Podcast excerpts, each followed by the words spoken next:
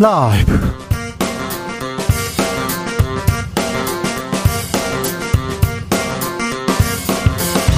2023년 2월 28일 화요일입니다. 안녕하십니까. 주진우입니다.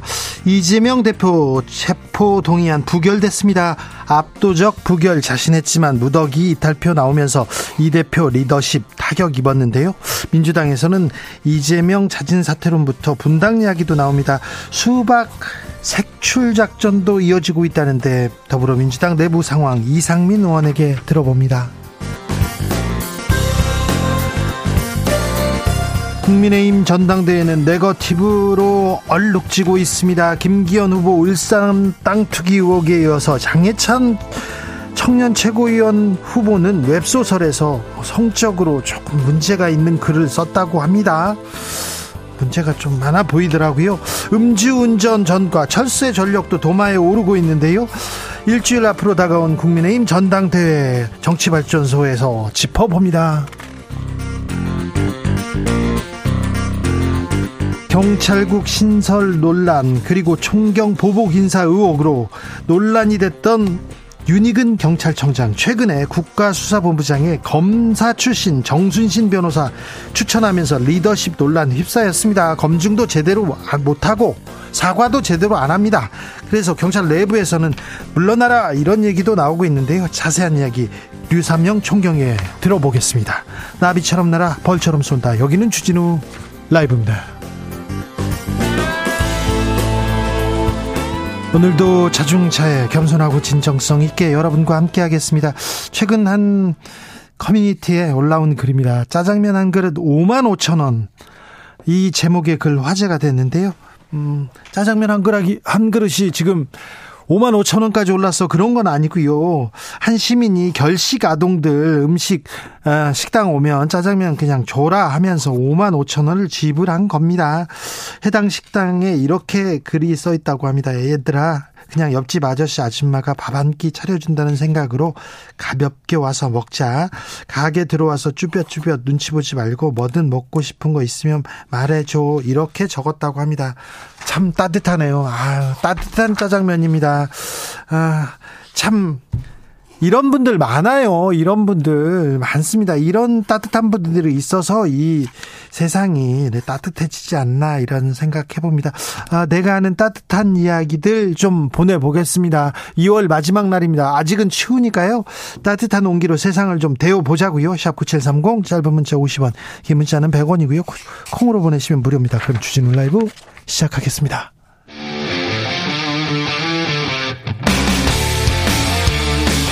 탐사보도 외길 인생 20년. 주 기자가 제일 싫어하는 것은?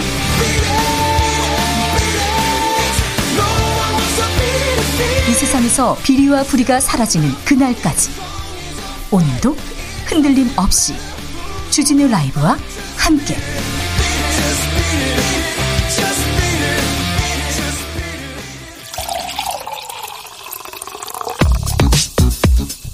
진짜 중요한 뉴스만 쭉 뽑아냈습니다. 주스. 정상근 기자 어서 오세요. 안녕하십니까. 검찰이 탈북 어민 강제 북송 사건 관련해서 정의용 전 국가안보실장 기소했습니다. 네, 검찰은 오늘 정의용 전 국가안보실장과 노영민 전 대통령 비서실장, 서훈 전 국가정보원장, 김현철 전 통일부 장관 등 문재인 정부 고위 인사들을 불구속 상태로 재판에 넘겼습니다. 어, 이들은 지난 2019년 동료 선원 16명을 살해한 것으로 지목된 이 탈북어민 2명이 귀순 의사를 밝혔음에도 강제로 북한에 돌려보내도록 관계기관 공무원들에게 의무 없는 일을 시킨 혐의를 받고 있습니다. 다만 문재인 전 대통령은 이러한 의사결정 과정에 관여하지 않았다고 보고 추가 수사나 조사 필요성은 없다고 판단했습니다. 문재인 정부 시절에는 여도 야도 다 고개를 끄덕였던 그런 대목인데 정권이 바뀌자 수사를 했고요. 기소했습니다. 재판에서 판단을 받아야 합니다. 아, 이재명 대표는 오늘 음, 입을 열었습니까? 네, 이재명 민주당 대표는 오늘 서울 은평구의 한 초등학교를 찾아가서 급식 노동자들과 간담회를 했습니다. 아, 이 자리에서 이재명 대표는 급식 노동자들의 환경이 매우 열악하다라면서 급식 노동자 10명 중 3명의 폐해 이상이 있다는데 이들이 처한 현실을 보여준다라고 말했습니다. 체포동의안, 뭐 거치 여부 이런 질문이 많이 나왔을 것 같은데요. 질문도 나왔지만 답은 하지 않았습니다. 예, 다만 이재명을 잡느냐 못 잡느냐보다 물가도 잡고 경제도 개선하고 사람들의 삶도 더, 삶도 더 낫게 만드는 문제에 관심을 가져달라라고만 말했습니다. 정순신 전 국가수사본부장 임명 관련해서 이거 검증 잘못됐다 이런 책임론 일입니다. 네, 국민의힘 조혜 원내대표도 오늘 KBS 라디오에 출연해서 이 부실한 검증 후 임기를 시작하기 전에 낙마했다는 것은 인사검증 기능에 중대한 구멍이 있다는 것이라며 책임져야 할 부분이 있으면 책임을 물어야 한다라고 밝혔습니다. 시민단체가 정순신 씨 고발했어요? 네, 어, 서민민생대책위원회가 정순신 변호사와 윤희근 경찰청장을 경찰에 고발했습니다. 이 정순신 변호사는 허위 공문서 작성, 위계에 의한 공무집행 방해 등의 혐의고요. 어, 윤희근 청장은 직권남용 권리행사 방해, 강요, 채용 절차법 위반 혐의입니다. 검찰 인사들이 인사 관련된 부분을 독점하고 있습니다. 검사가 기소 안 했으니까 죄 안 된다 생각이 있었지 않나 이런 생각도 해봅니다. 윤석열 대통령 어제 연세대학교에 가서 그런 얘기했는데요. 기득권 카르텔 깨야 된다 이렇게 얘기했는데 이 검사 기득권 이 인사 잘못한 이 기득권도 조금 문제가 있는 것 같습니다. 이것부터 깨야 될 것 같은데 음 수출이 잘 안 됩니다. 경제가 어렵다고 합니다. 지난달 세금이 7조 원이나 덜 거쳤다는 소식입니다. 네, 올해 1월 국세 수입이 지난해 같은 기간보다 7조 원 가까이 덜 거친 것으로 나타났습니다. 경기 악화와 부동산, 주식시장 침체에 지난해 1월 세수가 많았던 데 대한 기저 효과까지 겹친 결과라고 합니다. 어, 그래도 1월 기준으로는 역대 최대 폭의 감소입니다. 특히 부가가치세가 3조 7천억 원이나 줄었고요. 법인세가 7천억 원, 소득세는 8천억 원 각각 감소했습니다. 어, 교통세도 유류세 한시 인하에 따라 1천억 원 줄었고요. 이 증권거래세는 증권거래대금이 줄어서 4천억 원이 감소했습니다. 어, 그런데 주세만 천억 원이 늘었습니다. 어, 정부가 올해 세입 여건이 상당히 어려울 것으로 보고 있는 상황에서 연초부터 세수 상황이 좋지 않아서 이 세수 펑크 가능성이 제기되고 있습니다만 어, 정부는 올해 세수가 상저하고 흐름이어서 하반기에는 일부 나아질 것으로 봤습니다. 세계적 경제 위기 속에서도 그리고 코로나 위기 속에서도 우리 경제는 선방한다. 우리는 나아진다. 이런 소식을 계속 전했었는데 최, 최근에는 어, 세계 경제가 조금 나아지는데 우리는 어렵다는 얘기를 계속 전해야 됩니다. 아무래도 우리는 중국과의 관계 중요합니다. 외교 중요합니다. 그런데 중국과의 마찰 계속 커갑니다. 또 잡음이 생겼어요. 네, 어, 박진 주, 마오닝 중국 외교부 대변인이 오늘 이 대만 해협 유사시 한반도 안정을 유지해야 한다는 이 박진 외교부 장관의 발언에 대해 말 참견을 용납하지 않는다라는 의미의 사자성어 어, 부용치회라는 단어를 사용했습니다. 네. 이 박진 전 장관, 박진 장관은 지난 22일 보도된 CNN 인터뷰에서 이 대만 문제와 관련해서 한국은 무력에 의한 일방적인 현 상태 변경에 반대한다라며 이 대만 해협에서 무슨 일이 벌어진다면 우리는 한반도 평화와 안정을 유지해야 한다라고 말했습니다. 있습니다. 어, 이를 두고 중국에서는 대만 유사시 한국이 모종의 행동을 할 수 있다는 의미로 받아들인 것으로 보이는데요. 네. 어, 중국 외교부 대변인 발언이 전해지자 한국 외교부도 이 중국 측의 진위를 파악하고 후속 대응 방향을 검토하느라 분주했다라는 언론 보도가 나오기도 했습니다. 외교적 수사라는 얘기가 있잖아요. 무슨 문제가 있는 말도 이렇게 문제가 없도록 하는 게 외교관의 어법인데 지금 박진 외교부 장관 얘기에 지금 중국이 매우 화가 났습니다.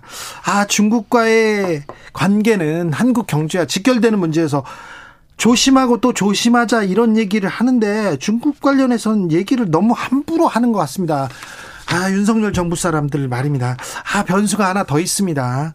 우리 방산업체가 미국에 탄약을 수출한다고 합니다. 여기서 우크라이나 전쟁으로 이어질 거거든요. 네, 우리 방산기업이 미국 국방부와 탄약 수출 협상을 진행 중이라고 국방부가 확인했습니다. 어제 주한 우크라이나 대사가 한국 국방부 또는 방위사업청과 무기 도입 협의를 요청한 데 대한 국방부의 입장이 무엇이냐, 어, 이 질문에 대한 답변이었는데요. 어, 미국이 우크라이나 지원용으로 한국으로부터 탄약 수입을 타진하는 것으로 알려진 가운데 어, 실제 국산 살상용 무기가 우크라이나에 지원될 가능성이 높아졌습니다. 어, 그러나 국방부 대변인은 우크라이나에 살상 무기를 지원하지 않는다는 정부 방침에 변함이 없다라고 밝혔고요. 이 대통령실도 연합뉴스 측에 이 무기를 지원하지 않겠다는 입장이라면서 신중에 신중을 기할 문제라고 밝혔습니다. 우크라이나 대통령이 얼마 전에 한국이 무기를 줬으면 좋겠다 그런 계속 얘기를 했었는데 러시아는 뭐라고 합니까? 이 문제는 아니지만 러시아는 현지 시간으로 27일 그 우리 정부의 대러 수출 금지 품목 확대를 두고 매우 실망했다라는 입장을 밝혔습니다. 어, 러시아 외무부 대변인은 한국의 이번 조치는 미국이 이끄는 집단적 서방의 반 러시아 노선과 뇌괴를 같이 하고 의심의 여지 없이 이 손윗 동맹의 지시로 취해진 결정이라고 주장했습니다. 어, 러시아 외무부는 한국의 비우호적 행동은 종합적 양자 관계뿐 아니라 한반도 문제 해결 분야 양국 공조의 질에도 반영될 것이다라고 주장했습니다. 우리는 북한과의 관계가 가장 중요하기 때문에 북한과의 평화를 지키는 게 가장 중요하기 때문에 러시아 그리고 중국과의 관계도 잘 잘 이렇게 유지해야 됩니다. 미국과 가까운 거 좋습니다. 훈련하는 거 좋아요. 그런데 미국과 가까워지는 것 가 더불어서 중국과의 관계 및 러시아와의 관계도 좀 신경을 써야 되는데 이스라엘 외교에서 좀 배웠으면 좋겠습니다. 좀 실리 외교에서 배워야 되는데 걱정입니다. 아, 윤석열 정부 연일 은행 압박하고 있습니다. 이자 올려라, 이자 내려라, 뭐 얘기를 계속 하는데 오히려 예대 금리 차는 커지고 있어요. 네, 한국은행 금리 인상에 따라 시중은행의 금리도 함께 올라가고 있었는데요. 네. 이 대출 금리 부담이 커지자 윤석열 대통령을 비롯해 정부가 최근 은행권을 압박해 왔습니다. 네. 어, 그러자 대출 금리가 점점 줄고 있는데요. 어, 그런데 대출 금리가 줄어드는 속도보다 빠르게 예금 금리가 떨어지고 있습니다. 네. 한국은행 자료에 따르면 1월 예금은행의 저축성 수신 평균 금리는 연 3.83%로 한 달 사이에 0.39% 포인트나 내렸는데요.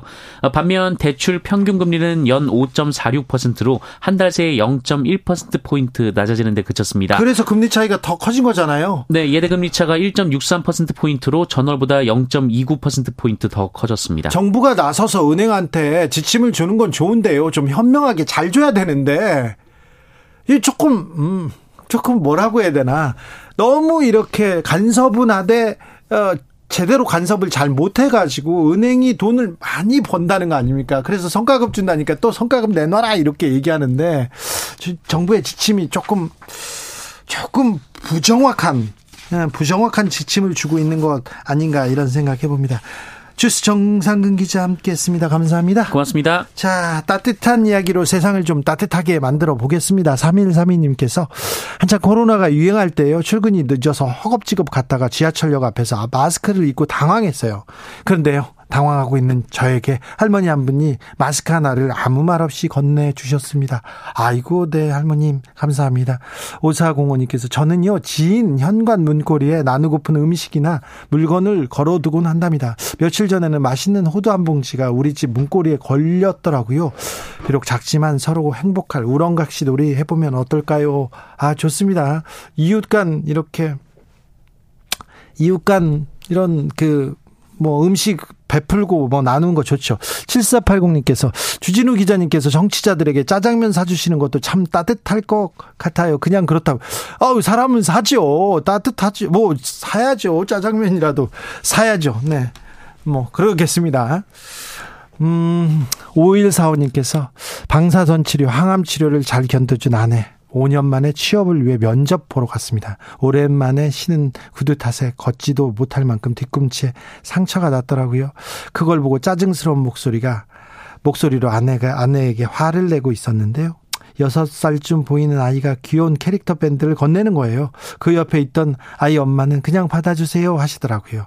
아, 부끄러움에 고맙다는 말도 못했습니다. 못난 남편이라 밴드를 사서 붙여줄 생각을 못하고 화만 냈네요. 늦었지만 이름도 모르는 아이, 그리고 아이 엄마에게 전하지 못했던 고맙다는 말 라디오 통해서 전하고 싶습니다. 아, 따뜻하네요.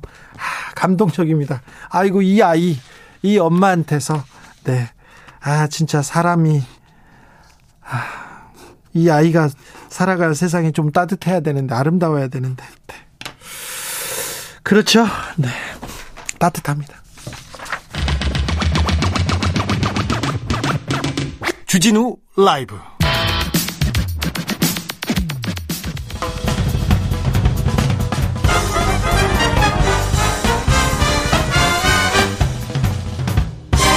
훅 인터뷰. 검사 출신을 경찰 수사의 총괄 지휘자 자리에 국수본부장에 임명했다가 하루 만에 낙마 낙마됐습니다. 그래서요 이 국수본장을 임명했던 경찰청장 뭐 했냐 이렇게 지금 조직에서 아, 계속 말이 나오고 있습니다. 어디서부터 잘못됐을까요? 경찰국 설치 반발하는 회의를 주도했다가 중징계 받은 류삼명 총경과 이야기 나눠보겠습니다. 총경님 안녕하세요. 안녕하십니까 유삼영입니다. 네, 안녕하지는 못하시죠? 그래도 안녕합니다. 네, 네. 안녕하고 싶습니다. 지금 징계 받으셨죠? 예, 정직 3월. 석 달이요? 예. 아니 근데 검사도 판사도 문제가 있으면 다 모여서 회의를 하는데 경찰은 회의하면 징계 받습니까? 예. 왜 그렇습니까? 모르겠습니다. 그거는 징계 내린 사람만 결정한 사항이시고 누가 징계를 내렸어요? 형식적으로는 그 윤희건 경찰청장님께서 내렸죠. 지난번에 방송 나와가지고 이거 징계하면 안 된다 이러면 경찰을 경찰 이러면 안 된다고 얘기하셔가지고 또 추가 징계 받을 거라는 얘기 뉴스에서 읽었는데 예, 보복 인사 말씀하셨습니다. 예. 지난번 경찰서장 회의에 참석한 사람들에 대해서 7월 작년 7월에 징계를 해서 아니, 감찰 조사 끝에 네. 저만 징계하기로 하고 나머지 54명에 대해서는 이제 불문에 거치기로 했었는데. 네? 이번 인사에서 철저한 보복 인사입니다. 거의 한 사람도 빠지지 않고 다 보복 인사를 했습니다. 지금 그러면 회의 총경회의 참석자들 보복당해 가지고 징계당해서 지금 다 인사 조치 취했습니까? 예, 그렇습니다. 어떻게 됐습니까?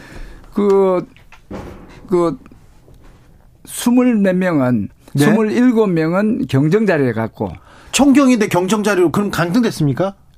계급은 그대로인데 보직을, 직위를 이제 그 한 단계 낮은, 경정 자료로 보내버렸어요. 예. 그리고요. 그리고 또 6개월도 안 된 사람을 이렇게 서, 경찰서장 한 지 6개월도 안 된 사람을 타 시도에 이제 교육기관에 과장으로 보내고 어떤 사람은 계장으로 보내고 어떤 사람 팀장으로 보내고 심지어는 경감이었던 자리에 보내기도 했습니다. 아, 그래요? 예. 아, 그, 그, 그래도 되는 겁니까? 그거는 근거가 없는 거죠. 명백하게 위법한 겁니다. 회의에 참석했다고 이렇게 징계를 내립니까? 예, 그렇습니다. 회의에 참석했다고 내린 징계는 아니고 예. 우연히 그리 됐다고 세평가 뭐 여러 가지를 종합해서 했다고 하시는데 어 누가 봐도 객관적으로 우리 13만 경찰들이 13만 2천 경찰들이 볼 때는 이거는 보복 인사일 가능성이 상- 거의 많다. 어, 국민들이 봐도 그러네요. 이거 보복이네. 이렇게 얘기하는데 이거, 이거 블랙리스트 아닙니까? 맞습니다. 이게 경찰판 블랙리스트라고들 이야기합니다. 네. 이게 지금 그 어떤 어떤 사람이 어떤 일에 그 참여를 했다고 하고 감찰 조사 결과 불문에 붙인 그런 사항에 대해서 리스트를 어 관리하면서 이렇게 인사에 이어지는 인사에서 계속 불이익을 준다 하면 이게 소위 말하는 블랙리스트 사건하고 뭐 크게 다를 바가 없지 않느냐 하는 생각이 있습니다. 이거 나중에 재판으로 가면 이 류익은 경찰청장 이거 이기지 뭐 승소한다 이렇게 자신할 수 없을 텐데요. 저는 윤희근 경찰청장이 그랬을 리는 없다고 계속 말씀을 드렸습니다. 네. 윤희근 경찰청장은 경찰생활 30년이나 하셨기 때문에 네. 이런 거꾸로 된 인사를 자기가 듣, 듣지도 못하고 보지도 못했을 거기 때문에 이런 창의적인 인사는 할 수가 없기 때문에 그러면 외부에서 예, 이, 이거는 경찰청장으로서 상상할 수 없는 인사이기 때문에 청장이 네. 했다고 믿는 사람은 많지도 않을 거예요. 그러면 외부에서 지금 인사를 해라 이렇게 와가지고 어쩔 수 없이 도장을 찍었다 이렇게 보시는 그럴 거예요. 가능성이 있는 거죠. 그래도 됩니까? 안 됩니다. 그래도 안 되죠. 예. 그러면 지금 징계를 받거나 그래서 이- 블랙리스트에 처벌받을 사람은 네. 음, 따로 있을 가능성이 있는 거죠. 그 결정을 하고 강요를 해서 그런 이제 이- 그 불합리한 인사가 나게 한 사람. 맞, 맞습니다. 지금 만약에 어, 정부가 바뀌게 된다면 어, 다음 정부에서는 누가 이 징계를 했는지 누가 이렇게 말이 안 되는 일이 했, 는지 이걸 또 물어볼 수도 있어요 법으로. 그렇겠네요. 네, 진실이 어떻게 가려지는지 아, 왜 이 경찰청장은 윤익은 경찰청장은 이런 결정을 했을까요? 조금 의문이 있습니다. 이렇게 얘기합니다. 더 큰 의문은 아, 국 가 경찰청 국가수사본부장 검경 수사권 조정을 하고 수사는 어, 웬만하면 경찰에서 하자. 그러면서 어, 경찰청장은 수사에 관여하지 말고 경찰 수사 전문가가 수사 본부장이 경찰 수사를 총괄하게 해놨습니다. 경찰청 국가수사본부장 자리에 전 검사를 추천한 것은 윤익은 경찰청장입니다. 이거 어떻게 보셨어요? 그리고 경찰청장께서 정보위 국회 정보위에 나가서 하신 말씀이 이제 전원을 통해서 들었는데요. 네. 그 검증에 대해서는 그 법무부하고 저 대통령실에서 했지 자기는 검증할 권한이 없어서 검증은 하지 못했고 검증한 결과를 검증한 결과 아무 문제 없음이라는 검증 결과를 통보받아서 검증을 마쳤고 추천에 대해서도 대통령실과 협의를 거쳤다 이런 이야기를 하신 거죠. 대통령실과 협의를 했다. 네. 그런데 경찰들은 어떻게 생각합니까? 우리 경찰 수사의 수장이 검사 출신이 온다. 이 부분에 대해서는 굉장히 어, 받아들일 수 없다는 얘기도 많던데요. 예. 그 경찰 내부에서는 지난번 그 보복 인사를 할 때, 경찰국이 신설될 때는 조직의 사기가 체면이 땅에 떨어졌다 했는데 네. 이번 이제 검찰 출신 변호사가 국수본부장을 온다는 이런 뉴스를 보면서는 이 땅에 떨어진 정도를 또 넘어서 네. 땅굴 속으로 들어갔다는 그, 그, 정도로 우리 경찰의 사기가 경찰의 사기가 이게 땅을 파고 들어갔습니까? 그렇습니다. 네. 어, 음, 윤희근 경찰청장이 음, 안타깝게 생각한다. 어, 추천한 사람이 바로 낙마했어요. 아들 학폭 문제로.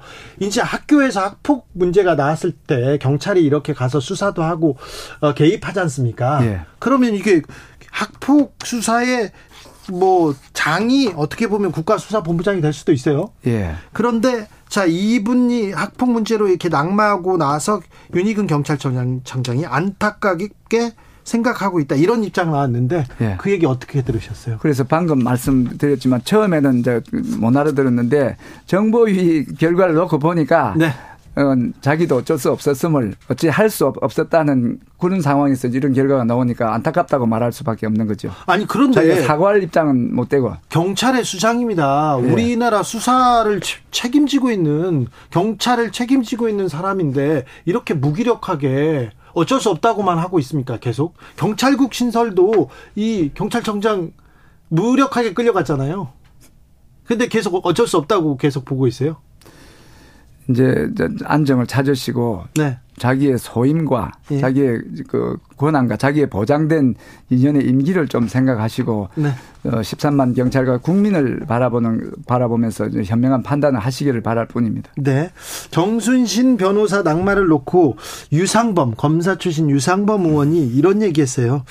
아들이 국가수사본부장에 임명되는 거 아니지 않느냐 이렇게 옹호했는데 이 얘기는 어떻게 들으셨는지요? 그, 그분께서는 사태의 본질을 잘 파악을 못 하신 거라고 저는 생각을 합니다. 네. 이 사태의 본질은 어, 아들의 학교 폭력이 본질이 아니고 그보다 더 큰 문제는 이제 그 이후에 이제 그 본인의 처신이었죠. 네. 그 처신의 문제가 있음을 가지고 어, 국민이 분노했고 그것 때문에 지금 스스로 사퇴를 하신 거라고 생각합니다. 아, 근데 정순신 변호사가 국수본장 됐으면 큰일 날 뻔했다 이런 얘기도 많습니다. 자, 정순신 변호사 낙마로 공석이 된 국수본부장은 어떤 자리고 누가 와야 됩니까? 어떤 사람이 해야 됩니까? 국수본부장은 치안정감으로 보한다고 되어 있습니다. 예? 치안정감은 경찰 서열에서 두, 두 번째고, 번째. 두 번째고 일곱 분의 치안정감 중에 한 분이시고 예? 또 일곱 분의 치안정감 중에서는 가장 세지요. 예? 수사에 대해서는 이제 최종 권한을 가지신 분이기 그렇죠. 때문에 그래서 그분은 그 서울지방청장을 포함한 전국의 각 시도 경찰청장과 경찰서장 수사관들을 지휘 감독하게 돼 있습니다. 예. 그리고 그 그 국가수사본부장은 원칙적으로 그 치안정감으로 보한다는 이야기는 치안감을 성진시키거나 치안정감에서 전보시켜서 조직 내부에서 뽑는 걸 원칙으로 하고 필요한 경우에 외부에서 공모가 필요한 경우에는 변호사 자격을 가졌거나 그 10년 이상의 뭐 경찰 수사지 아, 수사 경력이 있는 사람 중에서 어, 뽑을 수 있다. 이래 된 거예요. 예. 그러니까 기본적으로 원칙적으로는 이 경찰 중에서 뽑는 걸 원칙으로 하고 예외적으로 이제 외부의 공모를 거치게 돼 있는데 이 공모 절차가 시작되기 전에 이미 소문은 언론을 통해서 흘러나오는 네. 소문, 검찰에서 흘러나오는 소문은 검찰이 올 것이라고 보도가 나왔었어요. 네, 보도가 나왔습니다. 네. 자, 근데 검찰이 경찰 수사에 사령탑이 되면 어떤 문제가 발생합니까? 우려하는 점이 어떤 부분입니까? 네. 이 수사를 하는 경찰과 기소를 하는 검찰 검, 검찰과 재판하는 법원을 나눠둔 거는 각 단계에서 혹시 1번 단계에서 수사 단계에서 인권이 침해되면 기소 단계에서 그걸 가려서 이제 그 바르고 또 기소 단계에서 문제가 있으면 재판 단계에서 가려야 되는데 아, 그 바로와야 되는데 이 검찰과 경찰이 하나가 되는 그런 느낌이죠. 수사와 기소가 하나가 돼 버린단 말이죠. 그리 되면 국민의 인권을 침해해도 그걸 구제할 단계가 줄어버리는 겁니다. 네네. 그래서 국민의 인권 보호하는 데 문제가 생기는 거예요. 경찰 뭐 순혈주의 이렇게 뭐 순혈주의를 언제까지만 주장할 것이냐 이런 이런 반론도 있어요. 예. 그런데 그 반론에는 뭐라고 하시겠습니까? 아니 경찰이 경찰 일을 경찰 경험한 사람이 경찰 일을 가장 잘 알고 네. 검찰은 검찰 경험 있는 사람 우리가 그럼 그러면 검찰 그 변호사 자격을 가진 경찰 중에 그러면 검사장에 응모하거나 하면 경, 그 임명해 주겠습니까? 그렇죠. 그러니까 왜 경찰만 순혈주의 이야기를 하는 거예요? 예. 검찰이나 법원은 순혈주의 이야기 없습니까? 다른 공무원 없습니까? 똑같고. 네. 그 검, 그 순혈주의라 해서 이제 문제가 된다 하면 다른 그 직역을 뽑을 수 있으면 판사 출신 변호사도 좋고 인권 변호사 출신도 좋고 교, 교수 출신도 네. 좋은데 검찰은 안 된다는 겁니다. 네. 왜안 되는가 하면 검찰은 그 검사 동일체의 원칙과 이, 이 뭡니까 또 이렇게 기수주의 이런 것 때문에 검사 한 사람이 오는 것이 아니고 검찰 전체가 오는 느낌이 들기 네. 때문에 그게 안 된다는 거죠. 맞아요. 맞아요. 검사 동일체라는 게 있어요. 그런데요. 어, 정순신 후임으로 다시 검찰 출신을 이렇게 임명하면 어떻게 합니까? 근데 경찰에서 왜 정순신 전 검사가 오는 거에 대해서 별 어, 반론이나 비판이나 이런 게 없었습니까?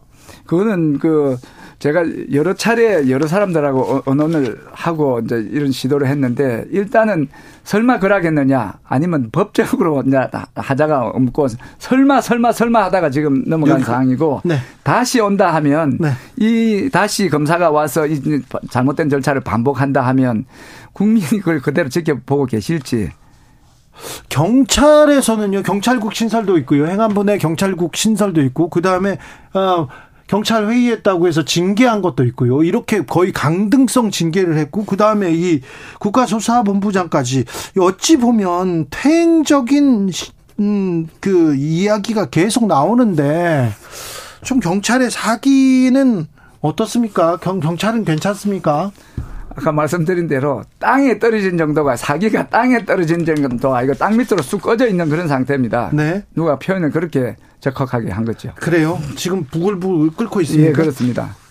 계속 이렇게 어 근데 또 징계 받을까 봐 예. 막 질문을 못 하겠어요. 질문 다 하셔놓고 그런 소리를 합니까? 아 그렇습니까? 예, 알겠어요. 징계는 그 두렵지 않습니다. 징계가 두렵다면 처음부터 제가 경찰서장 회의에 총대를 못 맨 거죠. 네. 그래서 징계는 두렵지 않고 다만 이 지금 이 국민들이 원하고 경찰들이 원하는 국수본부장의 임용 문제가 네. 조직 내에서 신망을 받고 정치적으로 중립을 지킬 수 있고 또 그다음에 위에 외압을 막을 수 있는 이런 이런 훌륭한 사람이 올 수 있도록 네. 그렇게 하시면 돼요. 올 수 있도록 만 그것만 된다 하면 저는 뭐그 다른 염려는 안 하겠습니다. 네, 여기까지 듣겠습니다. 류사명 총경과 이야기 나눴습니다. 감사합니다. 감사합니다. 교통정보센터 다녀오겠습니다. 오수미 씨.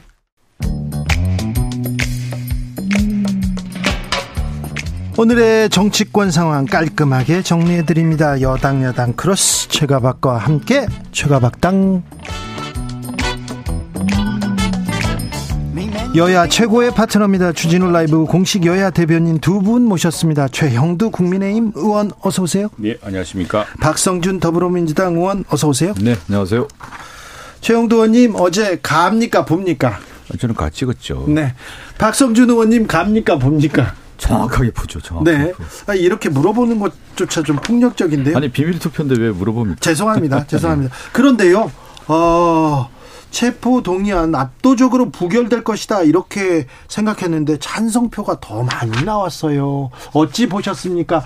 그 일단 그 찬성 139, 반대 138 나왔을 때 박성준 의원님 어떤 생각들 드나요? 저도 사실 놀랐어요. 어제 이렇게 숫자가 쓰여 있더라고요. 이제 제가 이제 당 대표님 뒤에 있어요. 당 대표님 뒤에 있고 이제 지도부들은 그 앞에 이제 맨 뒤에 이렇게 같이 앉아 있는데 대변인이니까 같이 앉아 있는데 139하고 138이 써 있더라고요. 왜? 그래서 저는 저는 처음에 숫자가 158을 잘못 적었나. 예. 그 정도로 이제 제가 놀란 거죠. 예. 어, 그랬더니 138이 이제 부로 나왔고 139가 가로 나왔는데 좀 충격적이었죠. 왜 그러냐면 그동안에는 의원총회라든가 모든 회의에서 어, 윤석열 정권의 과도한 수사, 무리한 수사, 기획수사, 편파 수사에 대해서 한결같이 목소리를 냈고요. 그리고 당 대표와 함께 이 난관을 뚫어야 된다. 같은 목소리를 냈기 때문에 저는 어, 상당히 압도적으로 부결이 나올 거라고 저도 생각을 하고 있었는데 그 표결 결과에 대해서 상당히 좀 놀랐고 네. 어, 많이 놀랬죠, 뭐 다들. 예. 네. 제가 어찌, 이제 가를 찍은 이유는 우리 박승현 의원 같이 훌륭한 의원님들이 이 체포동의안 논란에 휘말리지 말고 국정에 집중하실 수 있도록 이건 저 우리 사실 이재명 대표가 국회 이런 걸 갖고 오면 안 되죠. 그냥 권성동 의원처럼 스스로 걸어가서 어 구속 적 부심 뭡니까 그게 저 저 실질심사 실질심사 실질심사 받으면 되거든요. 그렇게 당당하게 말씀하시면 요즘 법원이 어떤 법원입니까? 아무나 구속 안 시킵니다. 그리고 더구나 야당 대표고 또 당당하게 뭐제 이야기하셨듯이 뭐 그것도 앞뒤 좀 안 맞는 이야기 많습니다만 그렇게 이야기하면은 그 뭐 재판 이런 걸다 불구속을 가급적 원칙으로 하려고 하고 있기 때문에 이 법원이 또 어떤 법원입니까? 아직도 문재인 대통령이 임명했던 그 김명수 대법원 시절의 법원입니다.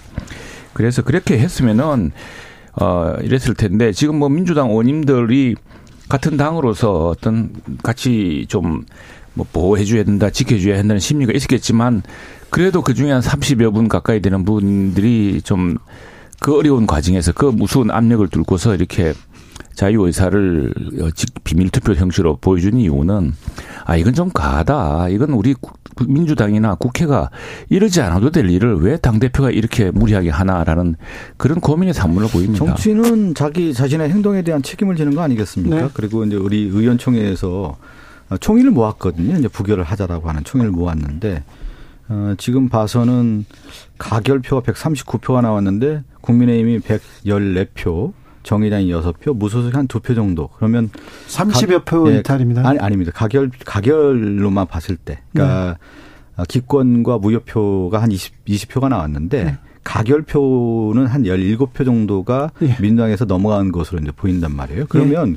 그동안에 그런 입장을 내야 되는 거죠. 어, 그 앞에서는 부결하는 것처럼 해놓고 뒤에서는 무기명 투표할 때는 가로 갔다라는 것은 민당의 전반적인 의견과는 달리 가는 거고. 당무 네. 투표가 아니지 아니, 아니잖아요. 예. 아니 그러면 제가 말씀드리잖아요. 자기 행동에 대한 책임을 지면 당연히 지금 나와서 나는 가를 던졌다고 얘기를 하고 예.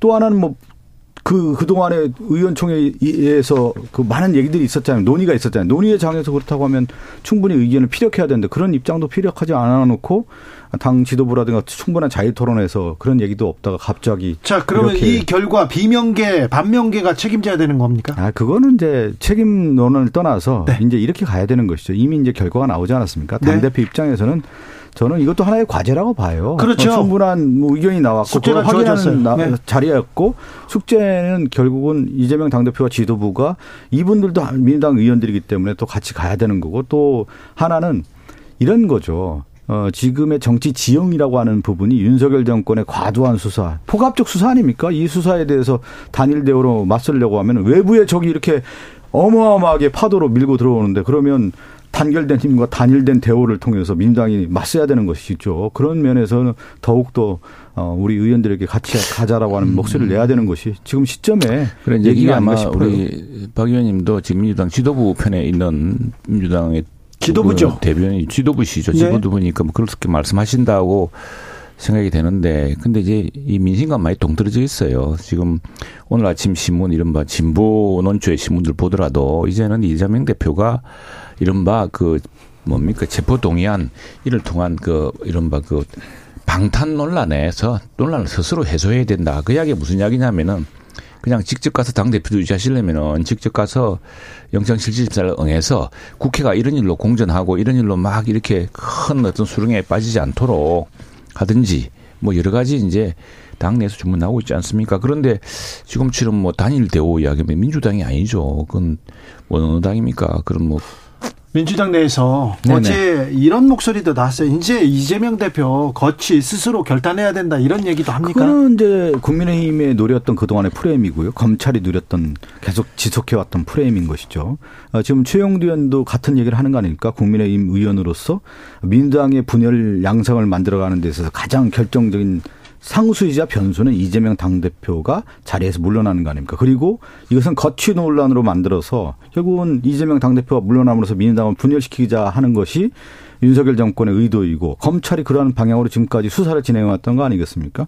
정말 이재명 당대표의 거취 논란을 만드는 것 자체가 어, 분열을 시키는 거고 결국은 다음 총선에 있어서의 국민의힘의 승리의 전략으로 좀 나타나는 거 아니겠습니까? 그러니까 뭐 그건 당의 전체적인 그 아이고, 봤을 때는 결국은 당 대표의 가 그 리더십을 확보할 때 그리고 이번에도 드러나지 않았습니까? 당 대표 선출할 때도 77.77%로 당 대표가 됐고 당심과 민심이라고 하는 차원에서 봤을 때 특히 이제 당심했을 때 이재명 당대표가 민주당을 굳건히 지켜야 된다는 목소리가 이 당심들이 아, 그렇게 예. 드러나고 있지 않습니까? 네, 민주당 전당대회 제가 네. 이야기할 건 아니지만 그 사실의 왜곡이 많습니다. 마지막 결선 투표인가요? 수도권 투표에서는 뒤집어졌어요.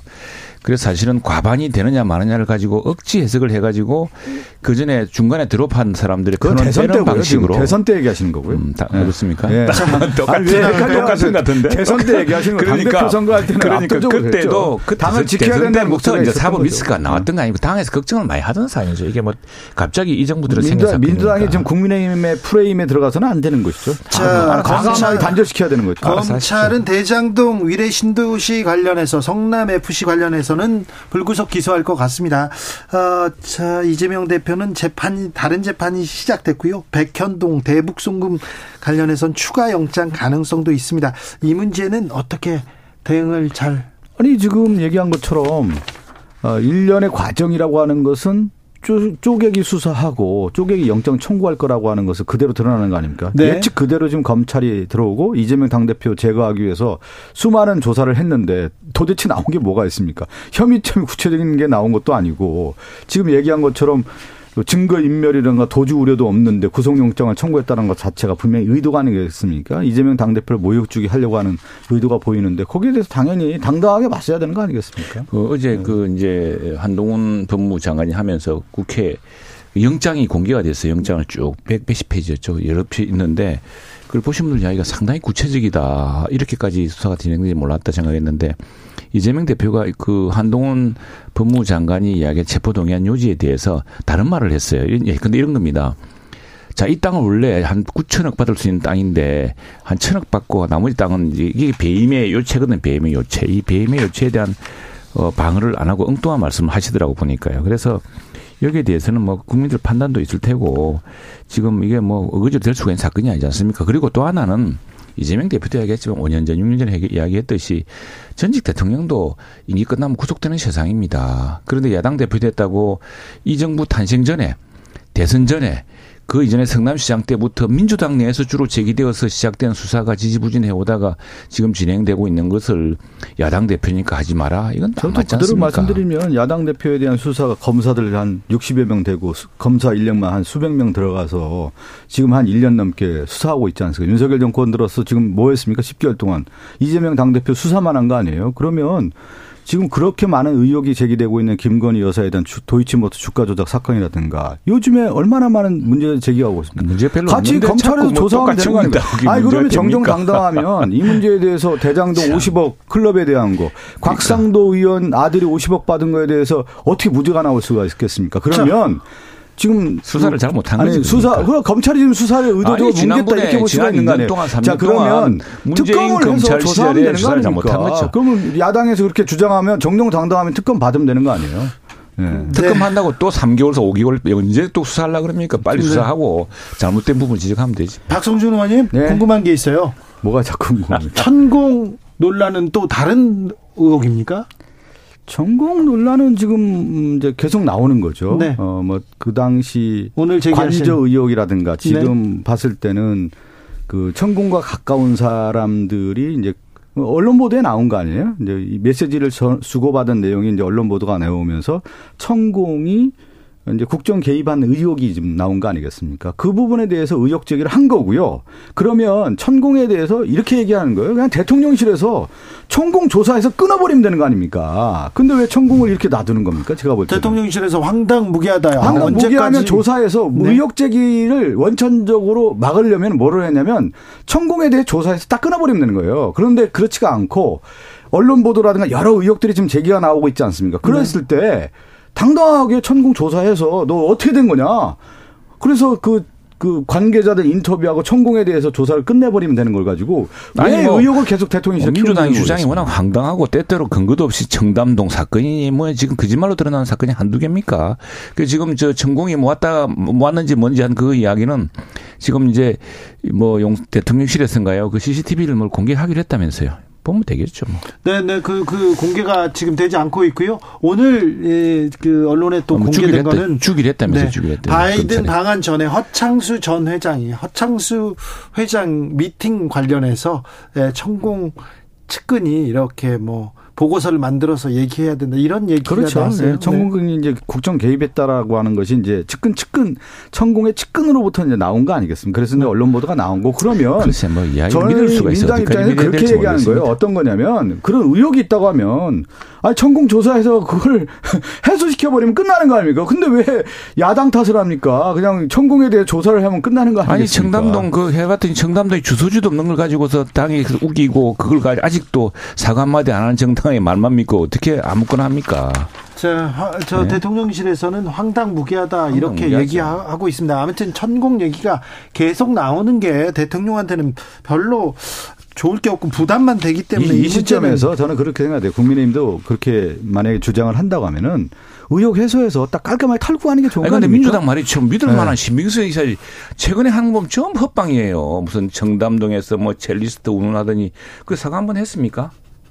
예? 그렇게 뭐 대통령과 법무부 장관을 끌어들여 가지고 밤에 술자리 했던 것처럼 저 청담동은 그런데 나머지는 나머지는 나머지도 사실관계가 맞는 게 뭐 있습니까? 뭐 하나라도 제대로 돼야지 뭐 민주당이 막 주장만 하면 아, 다 사실입니까? 이렇게 얘기하는 게 뭉갤 게 아니라 의혹 제기하는 그것을 사실은 드러나는데 해소시키고 넘어가면 되는 거예요. 그 해소를 못하니까 자꾸 더 의혹이 부풀려지는 거 민주당이 뭐 끝없이 말만 되풀이하는 정당 같아요. 뭐 사실이든 아니든 천공에 대한 입장을 정확히 내면 되는 거 아닙니까? 국민의힘 전당대회로 가보겠습니다. 울산 부산 KTX 땅 의혹 그리고는 지금은 또 최고위원들 여러 의혹이 있는데 자 정당대회는 어떻게 흘러가고 있습니까? 선관위원이 기 때문에 말 많이 못하죠. 그래서 선, 이 사실은 좀 정책 문제 국민들이 지금 이 여당에게 바라는 그런 정책 그렇죠. 문제에 대한 논란이 이어지면 좋겠는데 네. 제가 사실은 선관위원 중에도 방송 토론 이런 걸 좀 관장하는 이제 선관위원이어서 이번에 보고 느낀 바가 많아서 마지막 TV 토론 주관사에게는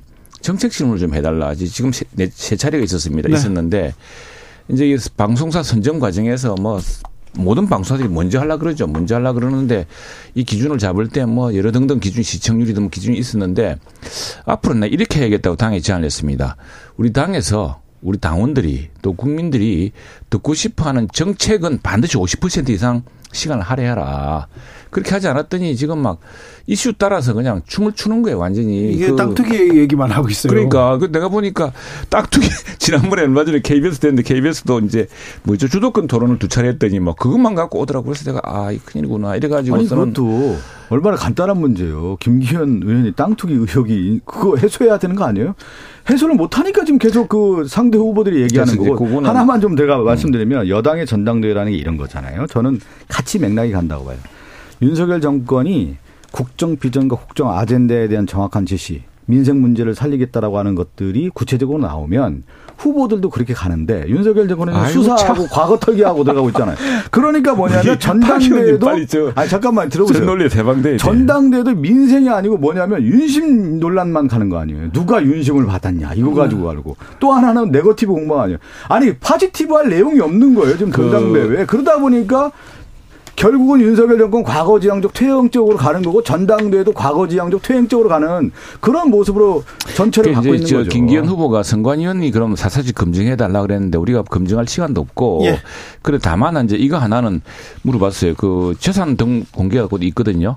재산 예. 공개 우리 저 박의님도 저도 다 이제 3월 말에 다 공개가 될 텐데 거기 보면 땅에 대해서는 공시지가가 나옵니다. 이 공시지가는 자기가 쓸 수 있는 게 아니에요. 공시지가는 찍혀 나옵니다. 네네. 그 땅의 필지라든가 뭘 해가지고 그리고 공시지가를 밝혀라. 밝혀라. 지난번에 어, 지난번에 기자회견을 통해서 밝혔어요, 그 땅이. 그런데 그게 민주당의 일부 의원이 이야기했듯이 뭐 몇천 배 한 것도 아니고요.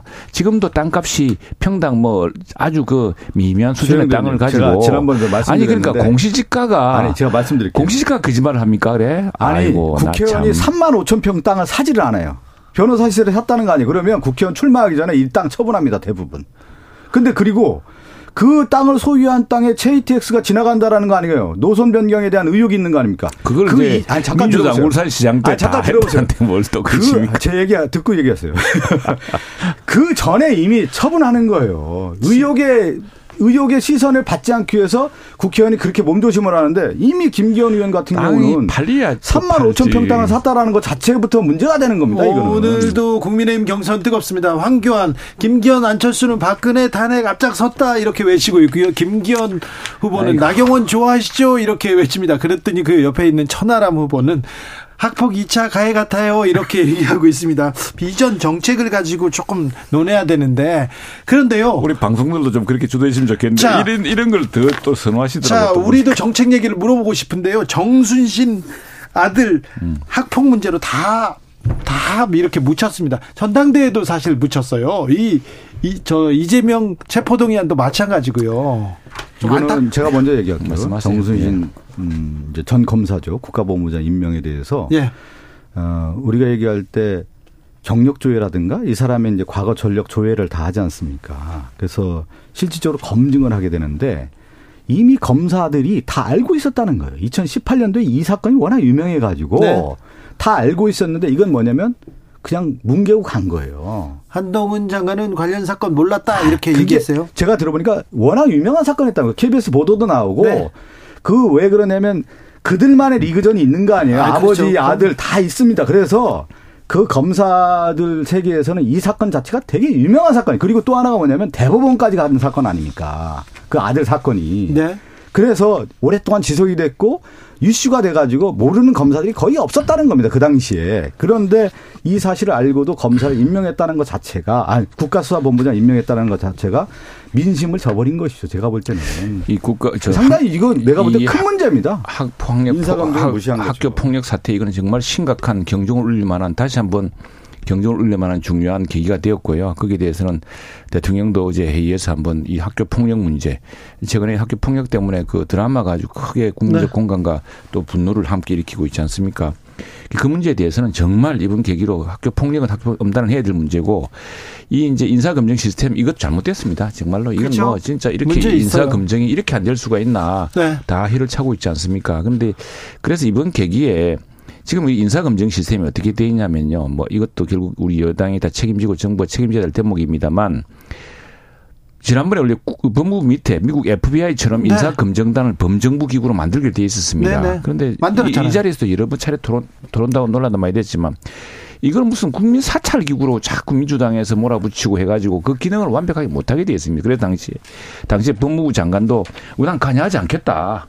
나는 일체 그게 관여하지 않겠다. 무슨 뭐 그걸 가지고 더 뭐 어째라 말라 하지 않겠다. 이랬다는 것인데 아니 저는 어쨌든 뭐 이번에 이 벌어진 일에 대해서는 이건 뭐 인사 검증 시스템의 그 문제점을 그대로 보내주는 것이죠. 저는 이 문제가요. 되게 큰 문제가 뭐냐. 학교 폭력 그, 그 당시 그 민족사관학교에서 학교 폭력 대처하는 법 보면 참 정확하게 다 대처를 했더군요. 근데 그 정순신 씨가 검사 출신으로서 법 기술로 법으로 그 피해자를 어떻게 보면 2차 가해한 거 아니겠습니까? 내용을 보면은 지금 예. 다 드러나지 않습니까? 네. 그리고 이 사람이 어떤 일을 했냐면 윤석열 대통령이 서울중앙지검장 재직 당시에 인권 감독관을 했단 말이에요. 네. 이걸 보면 인권을 억압한 모습이란 말이에요. 아니, 제가 한 말씀만 아, 드릴게요. 아, 그런 가운데에서 이 내용을 인사검증에서 다 아는 내용을 뭉개고 갔다? 이건 누가 책임져야 되는 거 아닙니까? 자, 이게 이제 어디 신문에도 났던데 보니까 이 인사 검증 수백 개 항목 중에 자녀가 학교 폭력에 관련돼 있습니까 라는 대목이 있었답니다. 있었는데 본인이 아니라고 썼대요. 아니라고 썼고 이게 이제 기계적으로 흘러가는데 만일 정말 국가적 인사검증 시스템은 지난번에 사찰 논란이 워낙 거세 가지고 지금 뭐 이가지고 기계적으로만 돼 있습니다. 진짜로 한동훈 장관이 이 인사검증 문제에서 이게 법무부 장관으로서 F, 미국 FBI처럼 이렇게 검증할 수 있도록 책임지고 하게 했다면은 이런 일 안 생겼겠죠. 아니 그런데 예. 이 문제는 최영두 의원님 한나절만 해도 충분히 검증할 수 있었을 거예요. 그런데 검사들이 좀 봐준 거 아닌가. 한동훈 정순신 모른다 이렇게 얘기했는데 사법연수원 동기잖아요. 근데 다 압니까? 뭐 그 아들 관계를 다 알 수가 없죠. 인정할 같이 서울 중앙지검에 아, 있었는데 답답합니다. 그 뭐 아들 이야기야. 근데 아무튼 아무튼 그 사태는 용납할 수 없는 사태. 시간 다 됐어요. 네. 인사 얼른 가셔야 돼요.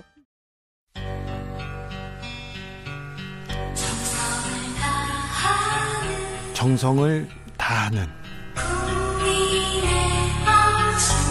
국민의 방송. KBS 주진우 라이브. 그냥 그렇다고요.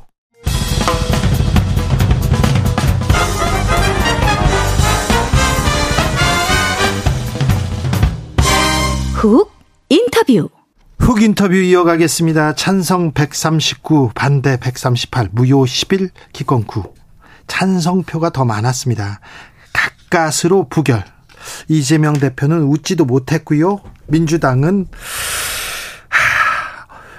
어떻게 해야 되는지 참 안타까워했습니다. 민주당은 어떻게 이 결과 받아들이고 어찌해 나갈 건지 물어보겠습니다. 더불어민주당 이상민 의원 모셨습니다. 네, 안녕하세요. 네, 네. 의원님 어제 아, 부결 이 결과 나왔는데 우선 반란표가 많이 나왔어요. 어떻게 보셨어요? 아, 반란표라고 하면 좀 그렇고요. 네. 어쨌든 각각 의원들의 그 어쨌든 소신에 따른 네. 그 표인데 저는 저도 이 정도까지 될 줄 몰랐습니다. 대략은 네. 한 10표 내외 정도는 찬성이 있을 것이다. 네. 그런 움직임이 있었고 아 차마 찬성은 못 하는데 네. 그렇다고 양심상 반대도 못 하겠 저기도 못 하겠다. 네. 부결도 못 시키겠다. 그러려면 그냥 무효나 기권해야 되겠다. 이런 의원들이 3355 만나면 상당수 됐습니다. 많았었군요. 예. 그런데 이제 당, 당 지도부에서는 뭐 압도적 부결이라고 했는데 네. 제가 좀 의아스러웠어요. 그게 좀 상황을 잘못 보고 있구나. 이 결과가 의미하는 바가 뭡니까? 진짜 뭐 가결보다 가결 같은 아픔의 부결이라고 어떤 언론은 그렇게 하고 있던데요. 그보다 더 심하죠. 아주 뼈 아픈 더불어민주당에 대해서는 그러니까 이재명 대표는 물론이고 저희 더불어민주당에 대한 그 경종의 아마 경종의 의미고 이것이 거의 막바지에 이른 경종이라고 생각됩니다. 네. 무효표 기권표가 많았어요. 이탈했다고 봐야 되나요? 소신이라고 봐야 되나? 얘기하는데 이 이렇게 생각하는 분들이 많았습니까 민주당 내에서 많았습니다. 많았어요? 가결하기는 그렇고 예. 그렇다고 부결에 찍기는 양심상 못 하겠고 네.